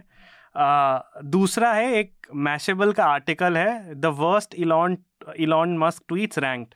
वो जाके पढ़िए इलॉन मस्क ने जो जो बातें बोली हैं कि वो फ्रीडम ऑफ़ स्पीच के एडवोकेसी uh, करते हैं वो ओपन प्लेटफॉर्म के एडवोकेसी करते हैं वो उनके ट्वीट्स के ही ज़रिए uh, उनको Okay. काउंटर किया गया है। तीसरी मैं किताब रेकमेंड करना चाहूँगा। किताब का नाम है ये जूलियन सी यॉर्क की किताब है जो इलेक्ट्रॉनिक फ्रीडम फ्रंटियर ऑर्गेनाइजेशन के साथ काम करती हैं।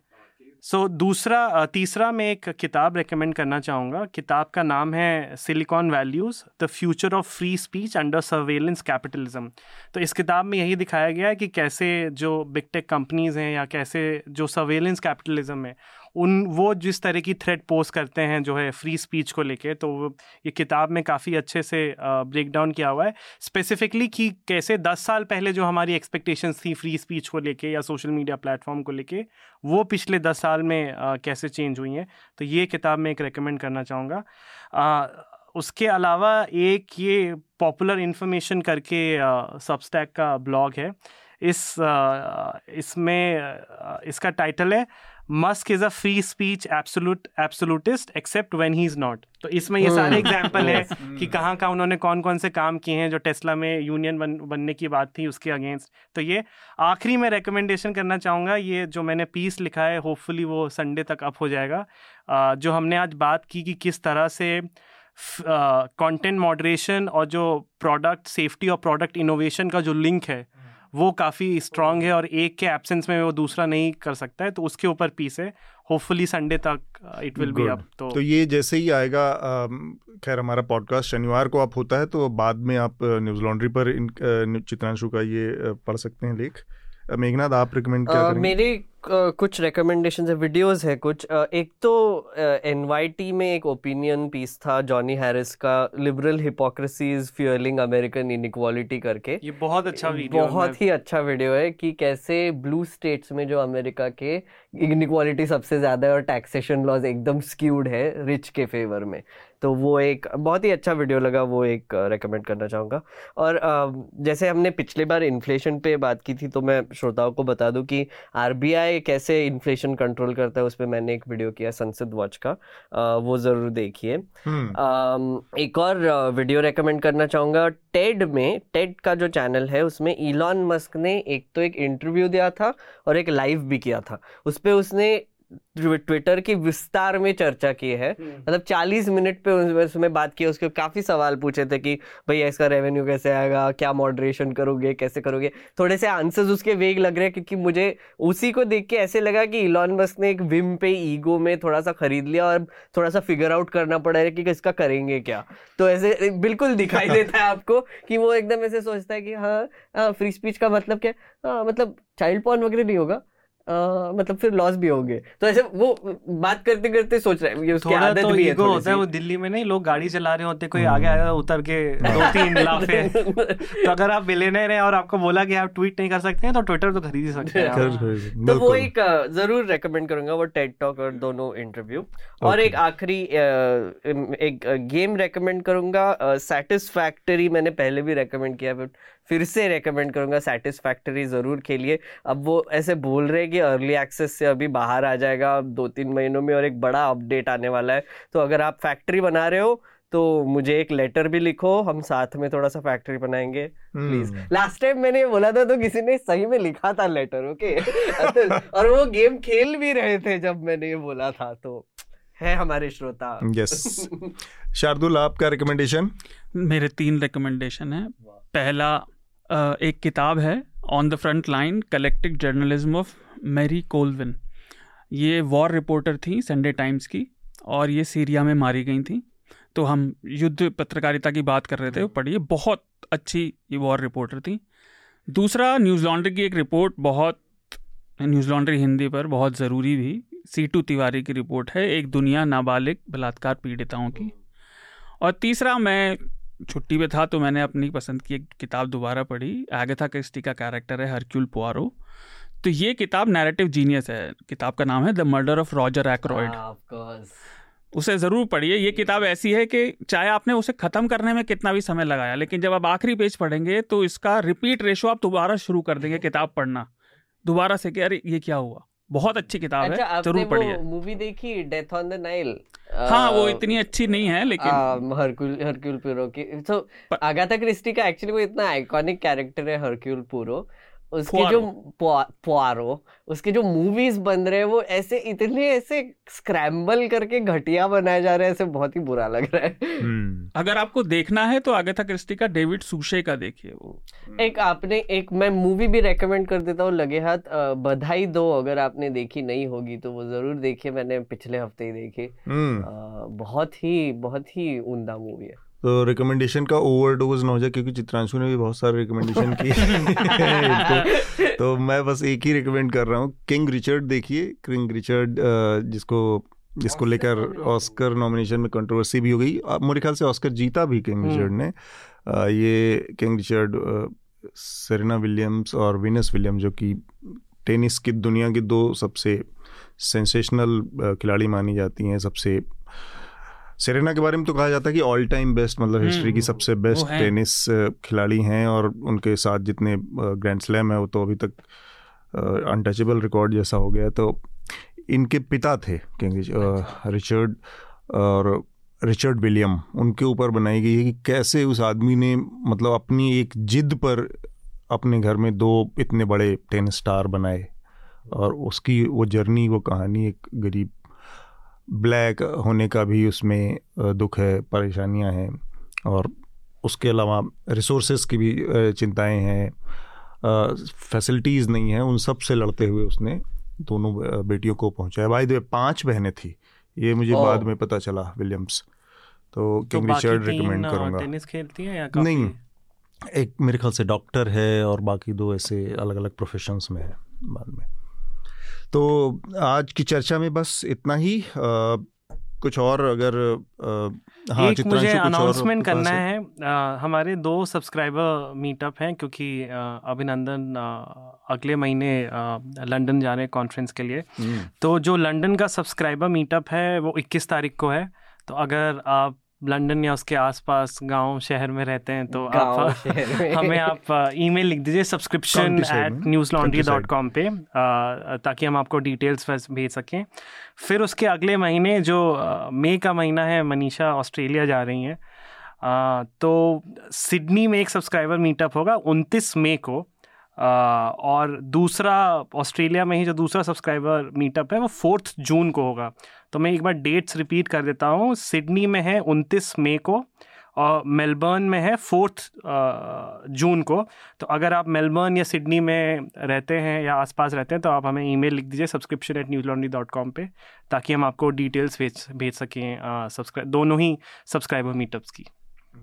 और अगर आपको लेटर्स लिखने होंगे तो लिखिए Newslaundry dot com slash podcast dash letters पे। और हम वहाँ पर आपको एनएल चर्चा सिलेक्ट करके हमें लेटर लिखना पड़ेगा और हम सब लेटर्स पढ़ते हैं या फिर हमारे डिस्कॉर्ड पर भी आप हमको मैसेज लिख सकते हैं। या, या फिर आप सीधे मेल कर सकते हैं अपने podcast at Newslaundry dot com पर चित्रांशु मेघनाथ शार्दुल बहुत बहुत शुक्रिया चर्चा में शामिल होने के लिए धन्यवाद। न्यूज़ लॉन्ड्री के सभी पॉडकास्ट ट्विटर आईटीज और दूसरे पॉडकास्ट प्लेटफॉर्म पे उपलब्ध हैं खबरों को विज्ञापन के दबाव से आज़ाद रखें। न्यूज़ लॉन्ड्री को सब्सक्राइब करें।